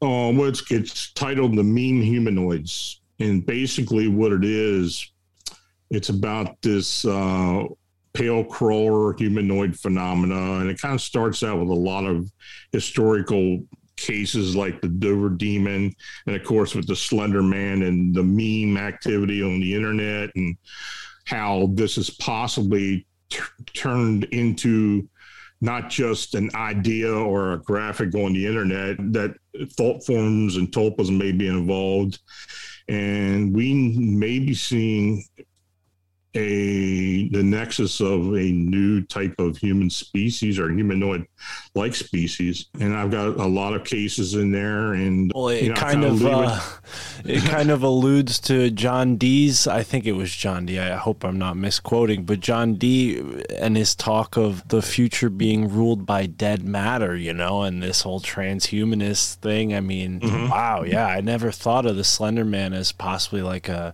you know an an entity that existed within the computer itself. But that's, I mean, that's so fascinating. Well, like you know, it's just like a lot of other phenomena, like poltergeist and stuff. It takes a human mind, Right. to, and human the human mind's a strange thing. I mean, it's more powerful than what people give credit for. And you know, if you if you understand and believe in thought form manifestation and tulpas, you know, humans may very well have the ability to manifest using their minds unconsciously other beings. And and that's the argument i make in this book uh, you know these these ideas and these graphics and things that were developed on the internet and became popular and became memes may at some point manifest as a result of human unconscious thought I would agree, and I think you know maybe to s- take it a step further, I would say they're weaponizing that to you know get the average person to sort of consent to a reality that may not be in their best interest. well that may very well be too Right. And who's to say that we're not seeing an actual, uh, no matter where they're coming from, are they manifesting because of us or possibly coming from another dimension that we may be seeing the nexus of another human species? Wow. Wow. Yeah. I mean, it, it kind of brings to mind something that Michael Wan and I were talking about recently, which is this uh, invisible ships theory that, you know, something so new and radical is almost invisible to the average person when it really literally could be right on the horizon. Mm-hmm. Wow. Well, yeah, you know, this is another theory we've had about these winged humanoids that I believe personally that a, a lot of these sightings have happened in front of a lot of people, and only seems a few are able to see it. Mm. Now, Right. do they have the ability to discern which person can see it or identify it? I don't know, but you know, you got to think about that when you you see some of these reports. There have been instances where several people have seen it, but there have been instances where it's been hundreds and thousands of people at a location, only one or two people actually see it. Right. Right. And even with the, you know, proliferation of distractions in our modern age, you'd also Mhm. think that you'd equally have uh, the capacity now for more high quality footage to be taken than ever before in history. I mean, you would assume well, that's another thing. You know, I, you know, I always get this question, but why, you know, with the advent of cell phones and such and the technology, why aren't we getting photographs of these things? Well, these sightings, for the most part, have been fleeting sightings. Right. A lot of times they're at night. You know, if if you're standing there and one of these things shows up in front of you, the, the you know, first you're not thinking about grabbing your phone and taking a photograph. Maybe some people are wired like that. I, I don't know if I would be. I think I would be more shocked looking at this thing as opposed to grabbing my phone and, and focusing on and getting a shot. But the sightings are very brief. So, you know, the opportunity to do that is usually not there. Absolutely. I two Christmases ago, I saw somebody's lawn ornament floating uh, through the neighborhood about 40 feet in the sky. It was an upside down inflatable Santa Claus just floating. Uh, there was a big gust of wind, and uh, I really regret to this day not pulling my phone out in time to take a picture of that. But uh, Yeah, I mean, you, you, you know, you, you don't realize you don't you don't realize that you got something there that you could take a photograph of it, but you know, you're you're you're looking at what you're and trying to discern what you're looking at first of all before you even think about taking a photograph of it. Exactly. For the first five seconds, I was thinking I was looking at a real UFO, and no, I was looking at Santa Claus's rear end. But you know, Right. here we are, Lon. I mean, you've been so generous with your time. I don't know if you're a night owl like me, but you were kind enough to postpone this until a little later in the hour. So I do want to let you go. But before you go, please tell us where they can find the books. I see some of them are on Amazon. Is there a better place to purchase the books? Do you recommend people go there? And obviously, phantoms and phantomsandmonsters.com is the blog. But where can people go to follow up with you, Mr. The blog is phantomsmonsters.com. The team I my team I work with is Phantoms and Monsters 14 Research. Uh, that website is uh, cryptidhunters.org. I have a radio show, Phantoms and Monsters Radio, which is live every Friday night at nine o'clock on YouTube. Uh, just search Phantoms and Monsters and it'll come up. Uh, my books can be found on Amazon. I don't know if my publisher, which is Beyond the Fray Publishing, sells on their on their website yet. I think it's all done on Amazon. So uh, yeah, you can you just put my name on Amazon, it'll come up. Right on. Yeah, and we'll put the links to that in the description as well as the blog and the YouTube show. I didn't realize that was a thing, and I'm excited to check that out. But again, Mr. Strickler, Lon, this has been a pleasure to have you here and, and go through some of the really strange things going on in our backyard here in the States. And I mean, there is so much more. I mean, the topic of cryptids just is, is an endless dive into so many different creatures from the flying ones to the walking ones to the swimming ones. So I'd love to have you back on one day to get Sure. into to more creatures. And yeah, for folks listening, thank you so much for tuning in. Please do support Lon at phantomsandmonsters.org. And uh, thank you for being here. Enjoy the moment wherever you are in the now.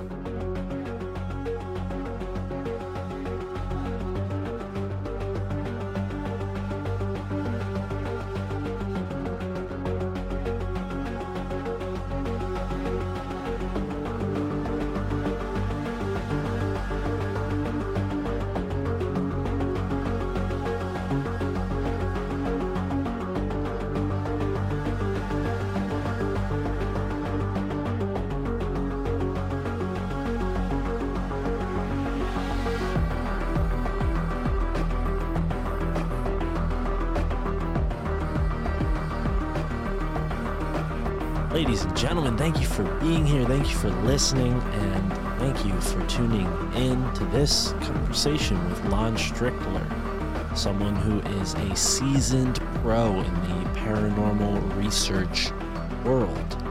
Someone who you can find at the website phantomsandmonsters.com.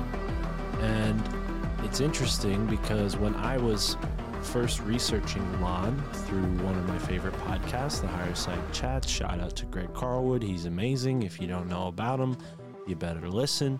You better become a Plus member. And while you're at it, support us on Patreon as well. We are on Patreon.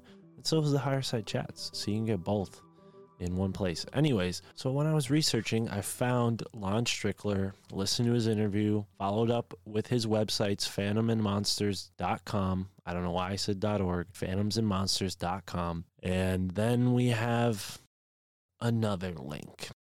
And I don't think Lon made this website, but it's really cool. And I thought, who better to talk about this website with than my friend Andy Rouse from the Deep Share podcast. Uh, this is definitely a deep share. So I shared the website with him. I said, hey, go to www.newanimal.org and check out all these cryptids, man. I'm sure there's some on there you might not have heard of before.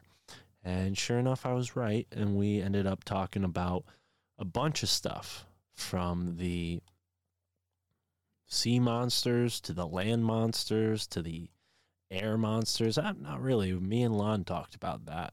But yeah, it was a good conversation with both parties. You're about to listen to the extended outro with my friend Andy from the Deep Share podcast. But before we get to that, I just want to say today's show is sponsored by Truth Smacks. That's right, Truth Smacks is a trail mix with mind opening potential.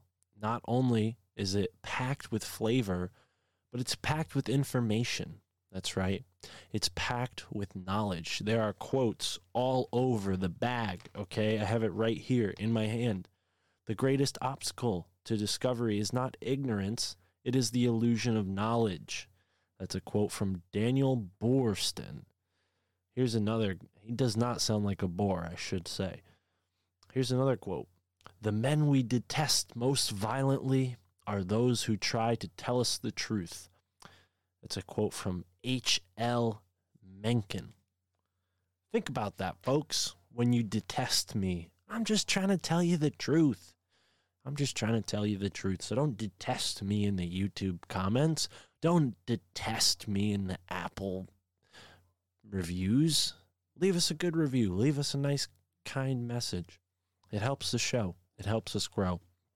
And all we're trying to do is spread love and positivity. And if you're with that, you can sign up on the Patreon and magnify the positivity, not only in my life, but in yours. I think my life was extremely, extremely benefited when I began to support podcasts. It was a shift, it was a generous thing I could do uh, to listen to some bonus content and support these shows and help them stay on the airwaves. And when I did that, I created some kind of karmic resonance that propelled me into exactly what I'm doing right now. So if you do the same by supporting our Patreon with no guarantees, the same might happen for you, whether it manifests itself as a podcast or maybe you're the CEO of your company or maybe you get uh, you know a new lease on life and you you know change your life or whatever it is that you have going on. Who knows? For me it's finding a new place to live. For you it might be you know finding a finding a new car finding a new job finding a new relationship. But for me it's about finding a new place to live right now so I've been all over the map. Anyways, it would definitely help if you supported us on Patreon and if you supported us on Rokfin so we can upgrade and move into a place where I can have my own studio and there won't be a freaking furnace in the background that makes a bunch of noise during the episodes, and then I got to edit it all out. Wow, what am I doing? I'm sounding like a little baby. Anyways, here we are in the My Family Thinks I'm Crazy podcast in the zone. If you want to get in touch with me, hit me up on Telegram. We have a Telegram. It's amazing. There's people talking there. Some of the brightest minds on social media are in our Telegram. They're amazing. They're saying things that blow my mind every day. Okay. If I had my phone on me, I would tell you those things, but I don't. Here it is. Okay. Telegram. Karen posted a Karen posted a video about Elon Musk. And I found out some really bad things about Elon Musk.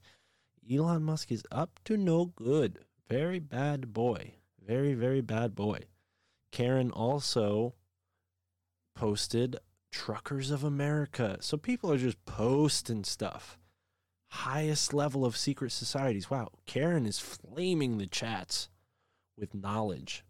Joe Rizzo joined the chat. Shout out to you. Chad Warren up in the chat. Shout out to you, dude. It's the weekend. People are chatting. People are getting together. And if you like the camaraderie on the show, sign up for the Patreon. Every month we do a Patreon meetup. That's right. All the folks get together and we talk on a Zoom call and hang out. And last month it went great. This month uh, it'll be happening tomorrow, which is two days prior to when this episode will come out. So if you're hearing this now and you're not on the Patreon, sign up and get in touch with us for the March Patreon meetup. Anyways, here we are, 2022, on to the extended outro with Andy Rouse. Thank you for listening. Thank you for being here. Go check out our merch. We got badass t shirts. And that's it. Mothman, Owlman, Booyah. Sit back and roll something up. Maybe pour yourself a drink and hang around for this extended outro where Andy from the Deep Share podcast and I take a look at the weird, wild world of cryptids that I think aren't usually talked about. We touched on a couple interesting ones. So. Thanks for being here.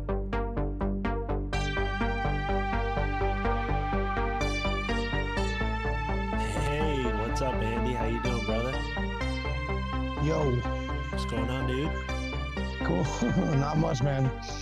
Figured out the audio. Did you get a chance to look at that link I sent you? Yeah, man, that's pretty. uh It's like an all-encompassing encyclopedia. yeah, it doesn't really connect to the guests so much as like Greg Carlwood, for whatever reason, linked this website when he had uh, Lon Strickler on his podcast. But I don't think Mhm. Lon is associated with this website. Anyways, okay. but I found it and I was like, yeah, this is really cool. I couldn't bring it up with Lon because I, I don't think he's associated with it. So I figured let's talk about it together because I know you're doing your witness series and maybe I'm just confusing it because of the name, but I think eventually you're going to get around to doing a s an episode on cryptids, right? If you haven't oh, already. Yeah, because I find that there's too many parallels, man. I mean, you know, even though there's plenty of examples that don't seem very psychedelic or psychic or, you know, otherworldly necessarily, it's still high strangeness, you know, and it's all consciousness. Right. It's funny also, it seems like people who um, have these experiences, it tends to be what brings them into a new way of seeing the world. It's much rarer that you find someone who maybe uh, is familiar with this realm that then goes and has a sighting. I, I mean, I don't know if you've had any paranormal experiences yourself, but I haven't. I came from it from the pure like armchair perspective. Yeah, I actually have had an encounter that looking back at it, I've like kind of decided that it was something of high strangeness. My initial reaction was that it might have been a bear, but as time went on, this was years ago. I And as remember time you went talked on, about this the first s- time we talked, right? This uh, yeah, yeah, at this yeah. sort of haunted place out there in Mass. Well, no, this was um, a Bigfoot situation up in New Oh. Hampshire. Well, then no, this story is completely new to me. Go ahead, let's. Can Oh, you? Would you sure, mind cool. sharing? Yeah, no, by all means. Yeah, I actually was able, was honored to share this story years ago on Wes Germer's podcast, uh, Sasquatch Chronicles. No way. And, uh, Do you know what episode number that was? Dude, I wish I remembered, and I, I look it up. I could go back and look, and it- you know it's funny because Wes always has awesome names for his episodes, so you can't just kind of jump in and find a, a- a name or anything necessarily. You know, a lot of time it's like dad and son have a run in or whatever. right, right, right. But um, yeah. So anyway, weeks had gone by, and I started to look back at this experience I had, and I started to look at it in a whole new way after starting to listen to Wes's show and uh, a couple other shows, all, you know, having to do with cryptids and stuff like that. I um, I started to link up certain aspects of my experience with a lot of repetitive things I kept hearing over and over again. This weird connection between flying orbs and Bigfoot. And I just so happened to have similar experiences to that in the same night out in the woods. And I hadn't connected it before that. So what happened was a friend and I were up hiking a mountain, and we usually start in the evening and we would make camp you know a mile into our hike and then do a you know the bigger part of our hike early morning and the rest of the weekend so we get up at about probably a thousand to fifteen hundred feet above sea level not too high up or anything but we're we're starting to gain some elevation. And we catch something following us for quite a while. My friend said something to me. We had both noticed it earlier. And uh, you know we kept seeing eyes. We kept seeing uh, you know, hearing uh, breaking of sticks and you know uh, some sort of pitter patter out in the wilderness. So we're like okay something's on the trail or near us and we're thinking it might be a black bear because around that time of year they like to follow hikers around new england you know they don't really get too aggressive but they get pretty close sometimes so we're thinking this must be a black bear so we keep moving, and about a mile later, my friend stops and he said, It cut us off, dude. It came up the other trail and it cut us off, and now it's in front of us. So this, whatever it was, was making a ton of noise about 50 feet ahead of us. So we walked slowly but surely, thinking maybe it's out in the woods and the trail will kind of spiral away. But instead, it led right to where this thing was and whatever it was stood up or was crouching and stood up or was on all fours and got to two two legs one or the other but it was too dark to tell. And we didn't have our headlamps out yet but it was just too dark to really make anything out of course. And it was behind quite a big uh, birch tree one of those white birch trees that we have around here. Uh, and my buddy's first reaction, stupid, stoned, was to make loud ape noises at it. He started just going ooh, ooh, ooh, like that. And that's what made whatever it was furious. And it roared at us. And I didn't really think about it at the time. But thinking after the fact, listening back to my own memory, at least what my memory tells me, we know memories can lie too, but at least from my own memory, it was more of like a guttural warning sound more than a, an actual like animalistic bear growl or something like that. And at that moment, that's when the tree started shaking violently. And we're talking about a tree that you know, we came back to it on our way out of this trip, and that tree was a good 10 inches around, you know? It was a big birch tree. It wasn't some little thing. But um, yeah, so it shook the tree or whatever. And then both of us had weapons in our hands. We both had our hunting knives in our hands, and we just decided to scream as loud as we could. We gave it our best death metal groans, and whatever it was slowly backed up and moved away. From my perspective, I couldn't see it drop back down on all fours or anything like that. I just saw it slowly fade into gray and I couldn't see anything. Uh, we ended up sleeping on a cliff that night with a fire behind us, uh, facing the woods, because uh, my friend and I were pretty terrified at that point. And yeah, we we just thought it was a bear. And then, yeah, looking back, hindsight, the tree was huge that it was quote unquote shaking. And I just don't understand how a, a bear even could have managed to do that. The sound it made and the height of it. This thing was standing at a certain height with the brush around it and next to this tree and it would have made would have made it at least like seven or eight feet tall and the bears around our parts they might be able to touch seven feet. I don't know. I mean, that's really pushing it for a New England black bear, you know. But I mean, it could be a flight of fancy. But oddly enough, that same night, two two encounters with flying orbs. The first one was when we initially arrived at the state park where we go hiking, and we pulled into the parking lot uh, right as we were pulling into the parking lot, I saw this massive light. And I pointed out to the driver, my friend, and he said, Well, it's the parking lot. We're basically here. And I was like, Oh, okay. And we just forgot about it. I thought it was a big, you know, parking lot light. So we pulled in, we parked, we got our stuff together, we got out of the car, stretched, and I'm walking around the area and I realize there's no lights anywhere you know, we're in New Hampshire, we're at a state park. There's no big parking lights at those those lots. And I'm like, well, what the hell was that? And then sure enough, at the end of the trip, on our way back out of the woods, nearing dusk, we both saw a similar thing in the sky, just blatantly there, past the trees, right around the same parking lot. And we got back down, no parking lot lights. So we saw something hovering looked exactly the same as the one when we were coming in and yeah no lights in any area of that forest so yeah it was a weird experience altogether and only in hindsight did i realize that this kind of has some weird strange markings all the stick breaking that we heard on the way in that turns out is a huge marker of, of sasquatch as well so so I, I, assume you weren't uh, all that familiar with the subject, were you at least aware that this kind of creature was out there at this age when you were hiking? I assume you were a lot younger. I was in my yeah mid twenties.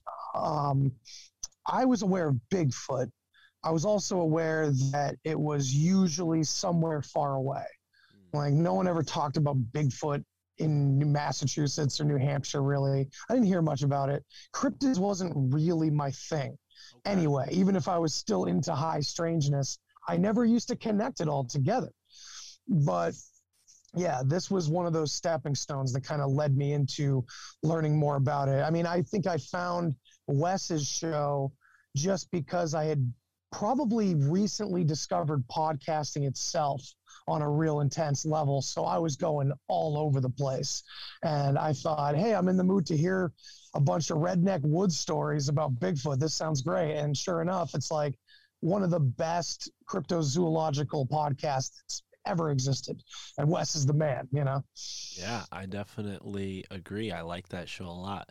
So, yeah, for me, it's definitely, I feel like I'd be biased going into the woods because I'm almost hoping to run across one of those beings, which I hope wouldn't defeat my intentions. But uh, on the topic of orbs and Sasquatch being related, I've heard this multiple times, even from uh, a past guest, someone who joined us. His name is Seb Bland. He's like a astral projector, and he's had a lot of different uh, strange astral experiences that might lead you to think that Sasquatch is much more uh, intelligent and aware than most people would assume when they hear or see typical stories about it, but I wonder if maybe the orb is like a soul projection of the Sasquatch and it can kind of like see what's going on and then like return its consciousness back into itself. But when it's like flying around, it like emanates this light. You know, at the end of Wes's every episode, he asks his guest, What do you think Sasquatch is? What do you think the orbs are? You know, he kind of gives that open ended thing to his guest. I would love to hear a response to that, like you just gave to the orbs, because that is a great idea. That it's kind of like not just not just that they're thrown together, but that Sasquatch maybe uses something like these orbs, or it's uh yeah, it's either a projection or maybe I don't know, dare I say like a technology or something like that, a psychic technology that he could use perhaps, maybe. Right. I mean, especially when we have so many theories about Bigfoot being like more than just a uh, you know a hominid out in the woods. You know, all these different ideas of interdimensional Bigfoot or. You know, there's many different ideas about it. I hear Nephilim a lot randomly from uh, from a lot of the uh, the people on on Sasquatch shows, just kind of making those big leaps of connection. But I mean, who knows?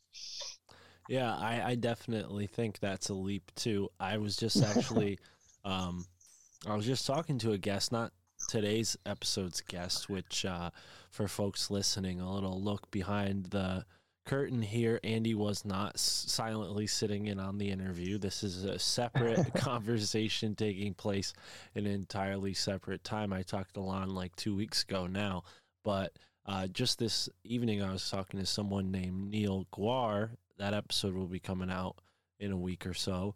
And he talked about the Paracas skulls and how there's possibly a Nephilim connection between the Paracas skulls, which were not cryptids. They were human beings that just had like weird skulls. So, yeah, I Mm. definitely am more on the side of like Nephilim or probably of different variation of human. That's not to say that Sasquatch couldn't be. I've even heard people say there used to be a sort of uh, practice among certain tribes that, you know, a certain a men of certain age would go out and become like a wild man for a couple years and just live in the forest. I've heard some researchers say, well, what if it's just a bunch of wild men that never returned? You know, I mean, I don't know. It's a little out there, but there's definitely a w- plethora of explanations for Bigfoot. It kind of sounds like what happens with the Amish kids, right? That Mm. they they go off into the city life, and Right. sometimes they don't go back. yeah, like the opposite of that. Yeah, and it's interesting too because the the site you showed me, there's you know what an incredible encyclopedia of all the different cryptids that are talked about, and there's so many crossovers. The wild man being one of them. That you know I've I looked at that website pretty deeply into like dog man and werewolves and the beast of Bray Road and the wild men of both Europe and East Asia. And there's all these super crossovers. I mean, there's there's like six Bigfoots on that list without saying it. You know what I mean? yeah, but it's not that it's name. yeah, it's not necessarily that anything's being copied. It's just that these are different regions of the world talking about a similar experience. So Right. whatever's going on, maybe on a psychic level, also on a physical level, it's on all these levels, perhaps at once. You know? Yeah, well, I mean, an example, and we're talking about uh, newanimal.org, which is kind of like a cryptid zoo, is what it's titled on the top of the website. But to add to the wild man thing, we have one example, which I doubt many people have heard of, uh, but the Mapinguari, a hairy biped reported from the Amazon rainforest. Of course, the Amazon rainforest has its own Bigfoot. Why wouldn't it? It's the Right. biggest rainforest in the world. Um, but yeah, I mean, just sheds light on what you're saying, how there's just so many different ones. Now, the Beast of Bray Road, this is one that I think I've heard a couple podcasts tackle it as a separate topic in and of itself. But when you hear that Beast of Bray Road, you're thinking like, could this be, you know, uh, some kind of like werewolf or something, right? And it is. Right. It's kind of like a. It's like a mix between a werewolf and a Bigfoot. It's like, it's kind of debated what it really is, but there's um, there's sort of a, a like another oddity is you know you'd assume that these beings live in places where there's vast vast wilderness united kingdom is a pretty small place not saying that there aren't vast rural expanses but it's just you know if we're going to do probabilities here you'd be more suspicious possibly of a case like this but happened i think in uh in not too long ago even and uh, Right. yeah what did you find when you looked into the beasts of bray road anything that so i had always heard from other podcasts as well that kind of covered it in a fun way you know it's like a spooky tale about a werewolf type creature but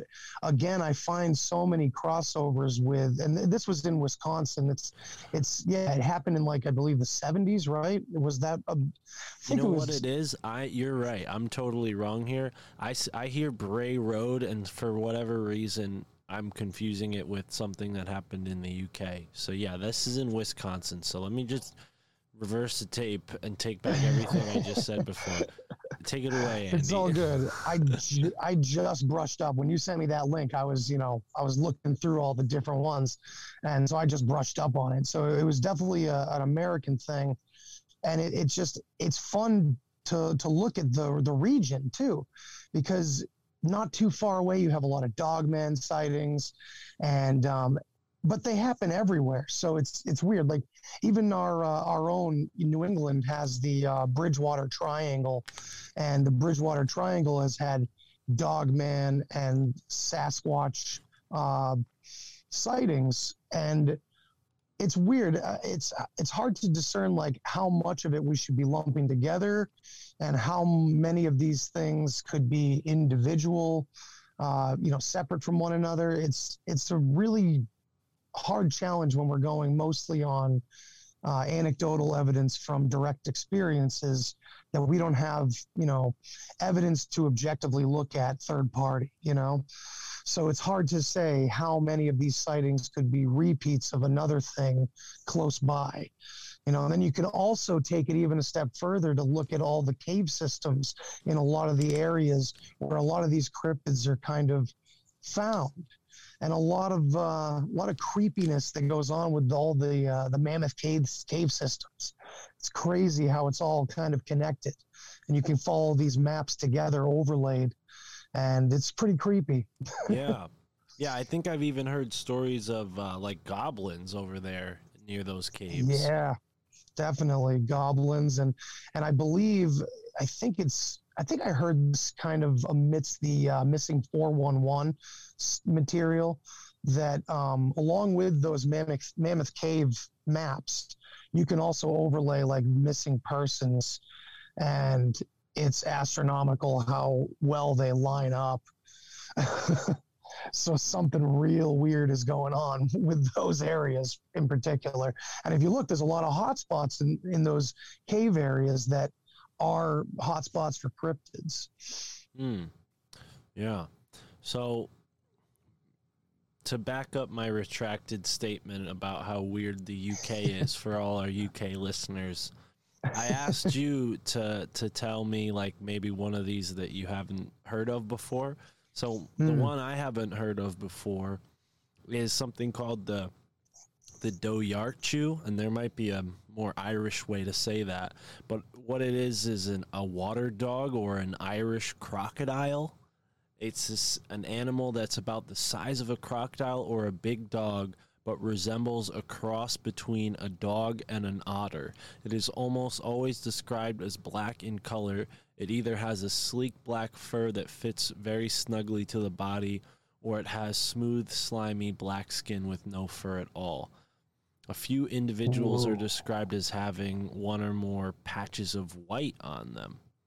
But uh, yeah, I mean, with the uh, water animals, it's always even like a even more element of mystery because they're seemingly right there. You know, you can't see them.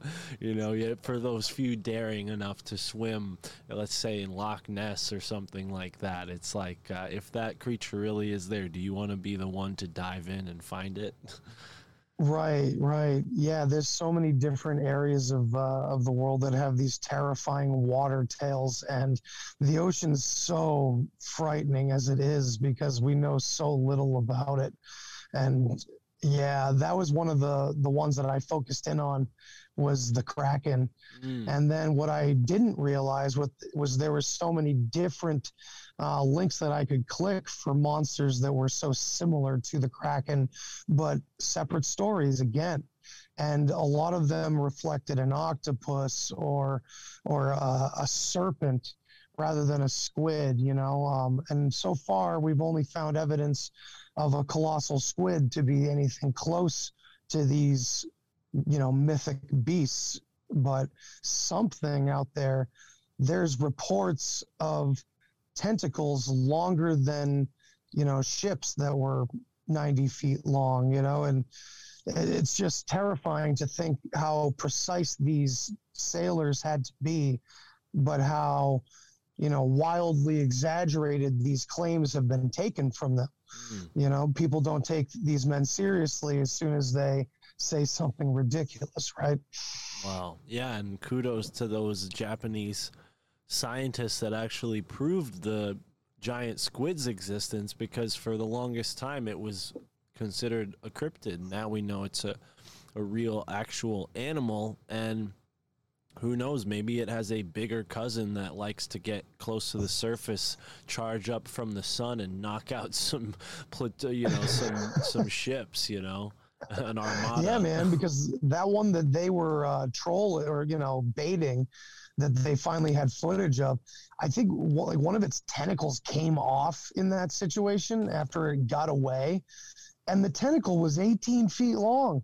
So if that was a juvenile, which I'm not sure if they proved it or could prove it or not, I, I didn't read anything about that one in particular, but I remember seeing the footage and 18 feet long if that was a juvenile who knows what the variation could be to its mother you know what if it's 300 feet? Yeah. Yeah. I mean that is the kraken for sure. Yeah. It's it even harkens back to like lovecraftian myths like cthulhu hmm. you know and all the old gods. And man those stories are coming out of the woodwork these days. I listen to a ton of like audio drama podcasts and so many are focused in on sea monsters and massive old gods from the sea and shit like that.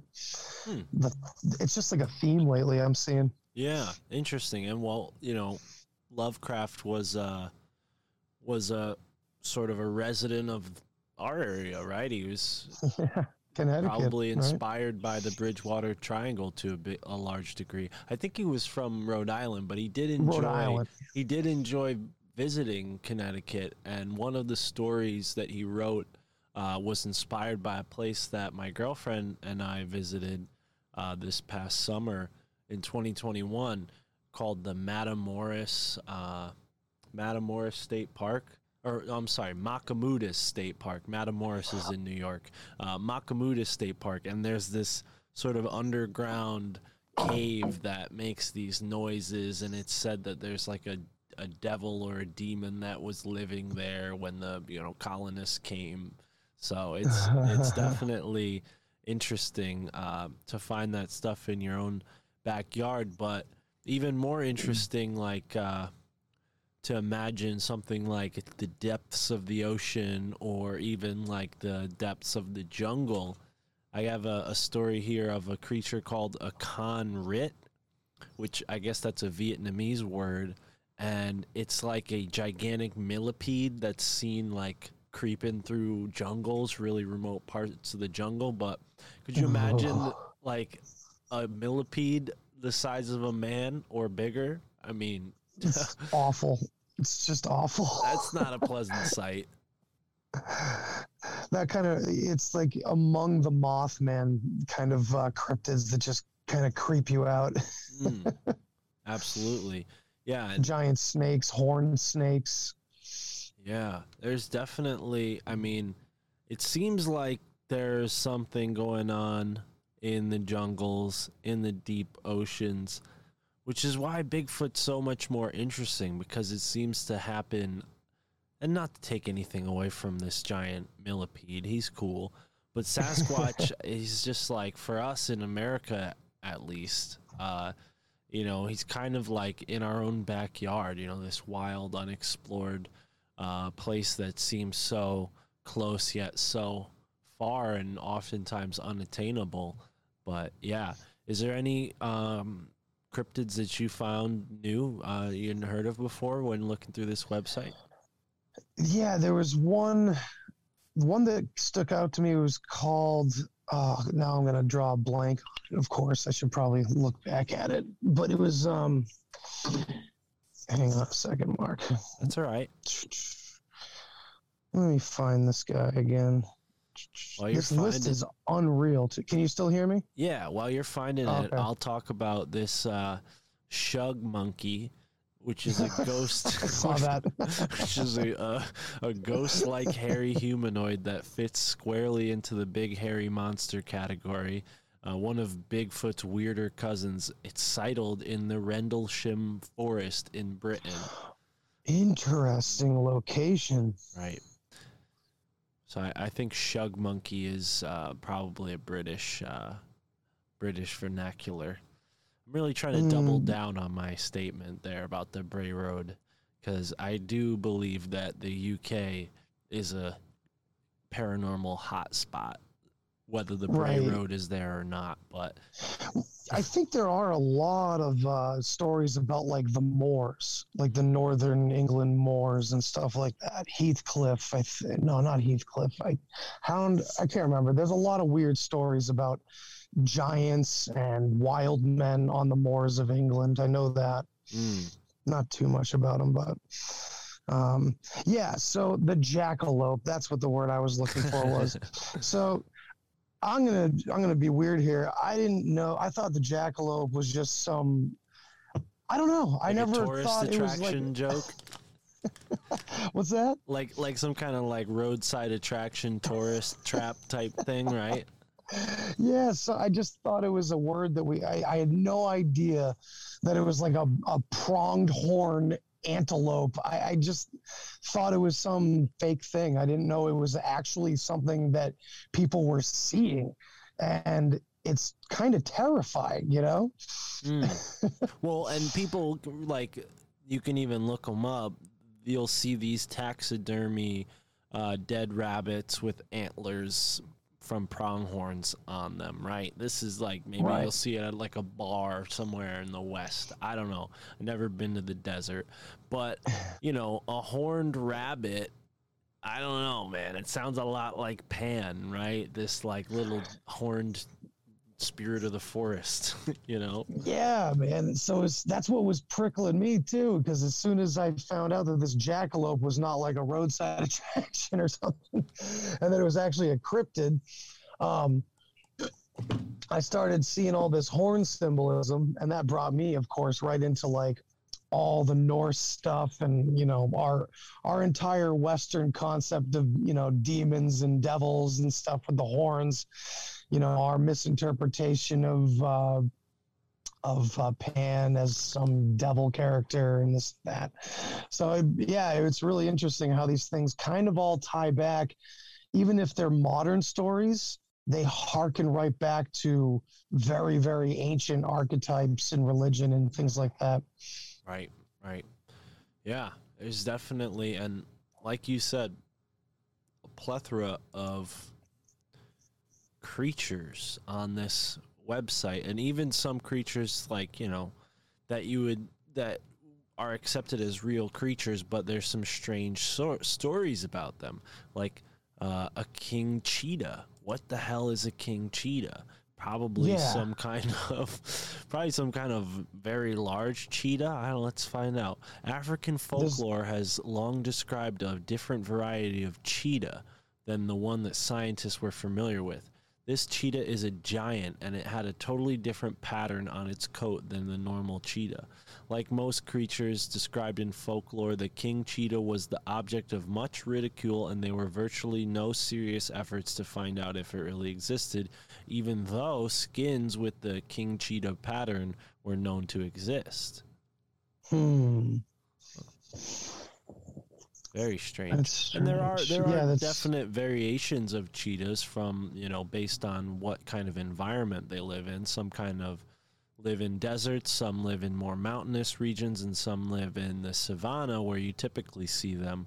But yeah, it is it is kind of the the case too with cryptozoology that oftentimes it's the only uh, place that will receive these sort of more fringe accounts of animals that are most likely just smaller in population size you know It- like with the um, tasmanian tiger right a lot Yes. of people thought that that was pure myth and then you know some time ago there was a person who captured it on film right now we know that this Right. thing existed for some time Yeah, and uh, that was just you took the words right out of my mouth, man. I was just going to mention that Tasmanian devil. Right, the thylacine. Yeah, I actually Gordon White, um, when he was on the show a month or so ago, he thought that maybe the thylacine would be making a comeback in the next 100, 200 years. I hope I'm not just misquoting him, but I'm pretty certain he said something along those lines. Yeah, I mean, Gordon's big on the cycles, right? You know, he always talks about how you got to know your place in the cycle. And, you know, who knows what might be coming back given the right circumstances and how many of these uh, cryptids may be just, uh, you know, species creeping back into the food chain or, or something like that. I don't, I don't know Mm, especially with all the hairy man, wild man beasts that we see in a, in just the United States alone. Uh, specifically, you know, you got all the Bigfoot stories and all the Dogman stories. You know, that's I'd say the biggest two you get, and there's variations of both of those.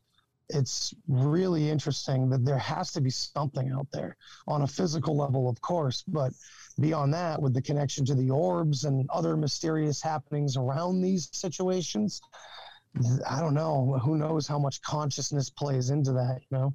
Well, and that kind of begs the question that I, I think we can wrap up on, and I want to pose this question to you. I, I think Lon did a good job of answering it, but you know, given what folks like Gordon talk about with the cycles, do you think these creatures are inherently connected to like some kind of interdimensional nature of reality itself, and that's why they're seemingly present for some people and not present for others, or even present at some time periods and not present in others? I mean, dragons are a good example of that.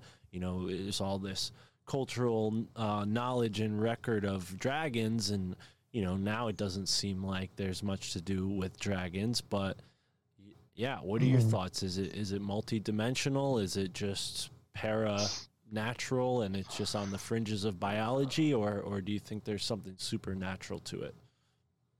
That's my favorite part about this that, like, the supernatural parts sometimes turn out to be so down to earth, you know, and it, you know, Occam's razors turns out to be the the explanation a lot of times but on the same at the same time as that's happening um it also seems like a lot of these cryptids uh, and we can include aliens and UFOs and a lot of other. We can kind of broaden the the spectrum, and and I like to put it in the category of the other, in in the you know kind of transcendental sense, in the in the way that we talk about this, you know, desperation and consciousness at its roots to find the other, and seek this you know this outside perspective it seems. I mean, this goes really deep, but I mean, we're talking about the nature of consciousness and the nature of self and self discovery and how, you know, there always seems to be this outside uh, perspective or this other that we're looking for or that always feels present, but that we can never really put our finger on. And I would say this could even extend all the way into, you know, religious or spiritual views on things. Uh, you know, angels and, and seeing possession and, and all kinds of things. Uh, you know, experiences with God, all the way to the burning bush, man. All the way around. So in a way, I think it absolutely has to be interdimensional because I think we exist as people and this world exists and reality is happening on so many different dimensional levels that many different things are true even if you know they don't line up they're in different levels of reality if that makes any sense Absolutely. Yeah. I think that it's definitely, again, it's in line synchronistically enough with a lot of the things I talked about with Neil. One of the things that he mm-hmm. mentioned is this like galactic council of beings that kind of volunteer to come here and the only way that they can come here and not be like intervening as an extraterrestrial entity is by you know taking a human form you know? And mm. who knows? Maybe some of them just prefer taking the sasquatch form and that's their way of getting in on the, on the action. But yeah man definitely a lot to get into on this topic and i'm excited for when you cover it on the witness because you did a great job. The first time i was there with psychedelics i thought that was a great mix of people uh, a great mix of man. opinions and a great conversation was had. So folks who haven't heard that yet please go check out andy and everything he's doing. Andy make that easier for him. Tell them where they can find you brother. Absolutely man. Thank you so much for having me on again. And and yeah you'll be on the witness again for sure. Um, the witness is kind of my premium show where i'm going to be doing these uh, roundtables diving deep into consciousness and the nature of all of these things. Like cryptids is one little shade of gray among so many others. Psychedelics near death experience all the rest. So you can find me at the deep share podcast but the witness will be coming very soon as a premium show and i hope uh, hope you guys want to check it out because i think it's going to be where uh, where the deeper weirder conversations are happening for sure. Uh, the deep share i kind of go all over the place. I'll talk about missing history or politics or whatever. But this is kind of where i want to hone in and uh, and talk really about what got me into this game and still has me completely freaked out and completely bewildered which is the experience of consciousness itself and what that entails so Boom. Yeah. And for folks who are with us, who are in line with our perspectives, or maybe new to a lot of these perspectives, and they like reading, uh, stay tuned because Andy and I are working on a new project, which maybe we can tell them a little bit about. You hit me with the idea, so do you want to explain uh, to the folks what you have in mind, what we're going to be doing for now once a month. Maybe if there's a demand, we'll do it more often, but we'll start with once a month to tell them what we're going to do. Sure, man. So I think at first we're just kind of going to frame it as, you know, a book review kind of thing where both of us bring a book to the table. We tell the audience about it. We tell each other about it. And uh, I think the best idea would be to not even tell each other what we're bringing to the to the table because like that way we can we can find the synchronicities between our choices without them being predetermined. You know. Do we? so do that we could have be, to? uh, Uh, Go ahead. do we? Do we need to make some ground rules here? Because I think I think you know I agree. I think the surprising each other is fantastic. It will will also maybe even surprise the listeners by not putting the title directly in the title. I don't know. I want to put. We got. I like that. We can maybe- get mysterious with it. Yeah, maybe we could put it in the description and just hide it at the bottom of the description. Most people don't read the episode description, anyways, unfortunately. But yeah, I, I like that. But also, I'm like, should we commit to maybe like, because I, I can't commit, I can't promise I'm going to read a whole book as much as I want to try, as much as this Fair might enough. sound like a cop out. But in order to like keep the content um, as as caliber, I don't know, should we like say uh, we have to at least read have read three chapters of the book or however many chapters or the whole damn thing i mean if you want to put the pedal to the metal and really hold me to the iron i'll try Dude, th- the latter would be amazing. And I think we would just kill it, you know, if we could do full blown book reports on this stuff. But I think we're both very busy men. We're trying to do many, many things at once. And I think the audience would at least appreciate a little preview into a book that both of our minds appreciate. Right. Because most likely, a lot of people that are jiving with what we talk about already are to like these books too. Right. You know, whether it be something really in tune with, uh, you know, alternative thinking, or if it's just something absolutely breathtaking that we've read that, you know, inspired us in a different way. You know what I mean? Right, right. And I think what's cool even is uh, that we're giving people sort of a jumping off.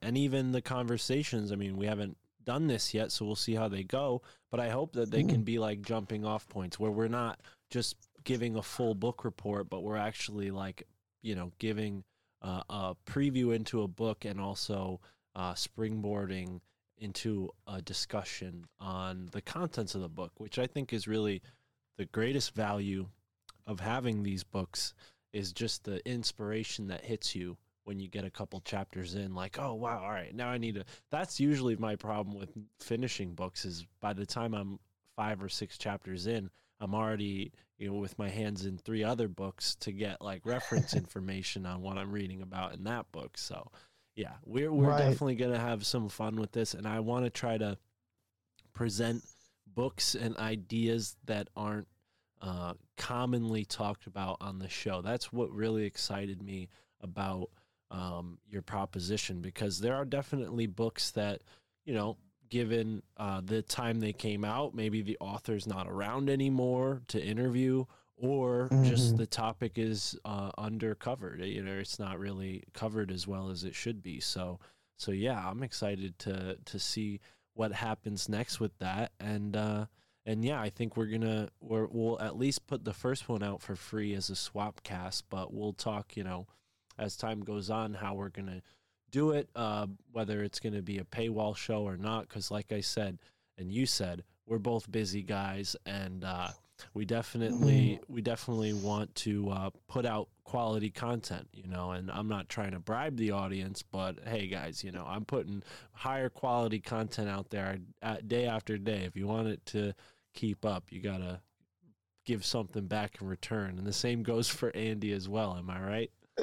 exactly, man. Yeah. And I think uh, the value for value community that we all have going here, uh, you know, I, I recently had my studio flooded, my whole basement flooded, you know, the whole, it was just a catastrophe. And, you know, the community uh, that we're a part of was extremely supportive on so many different levels. And I think we're just like I've told you before, the more and more and more and more people that are joining this community, becoming participants, eh, we're trying to give value back to everybody involved in this community, man.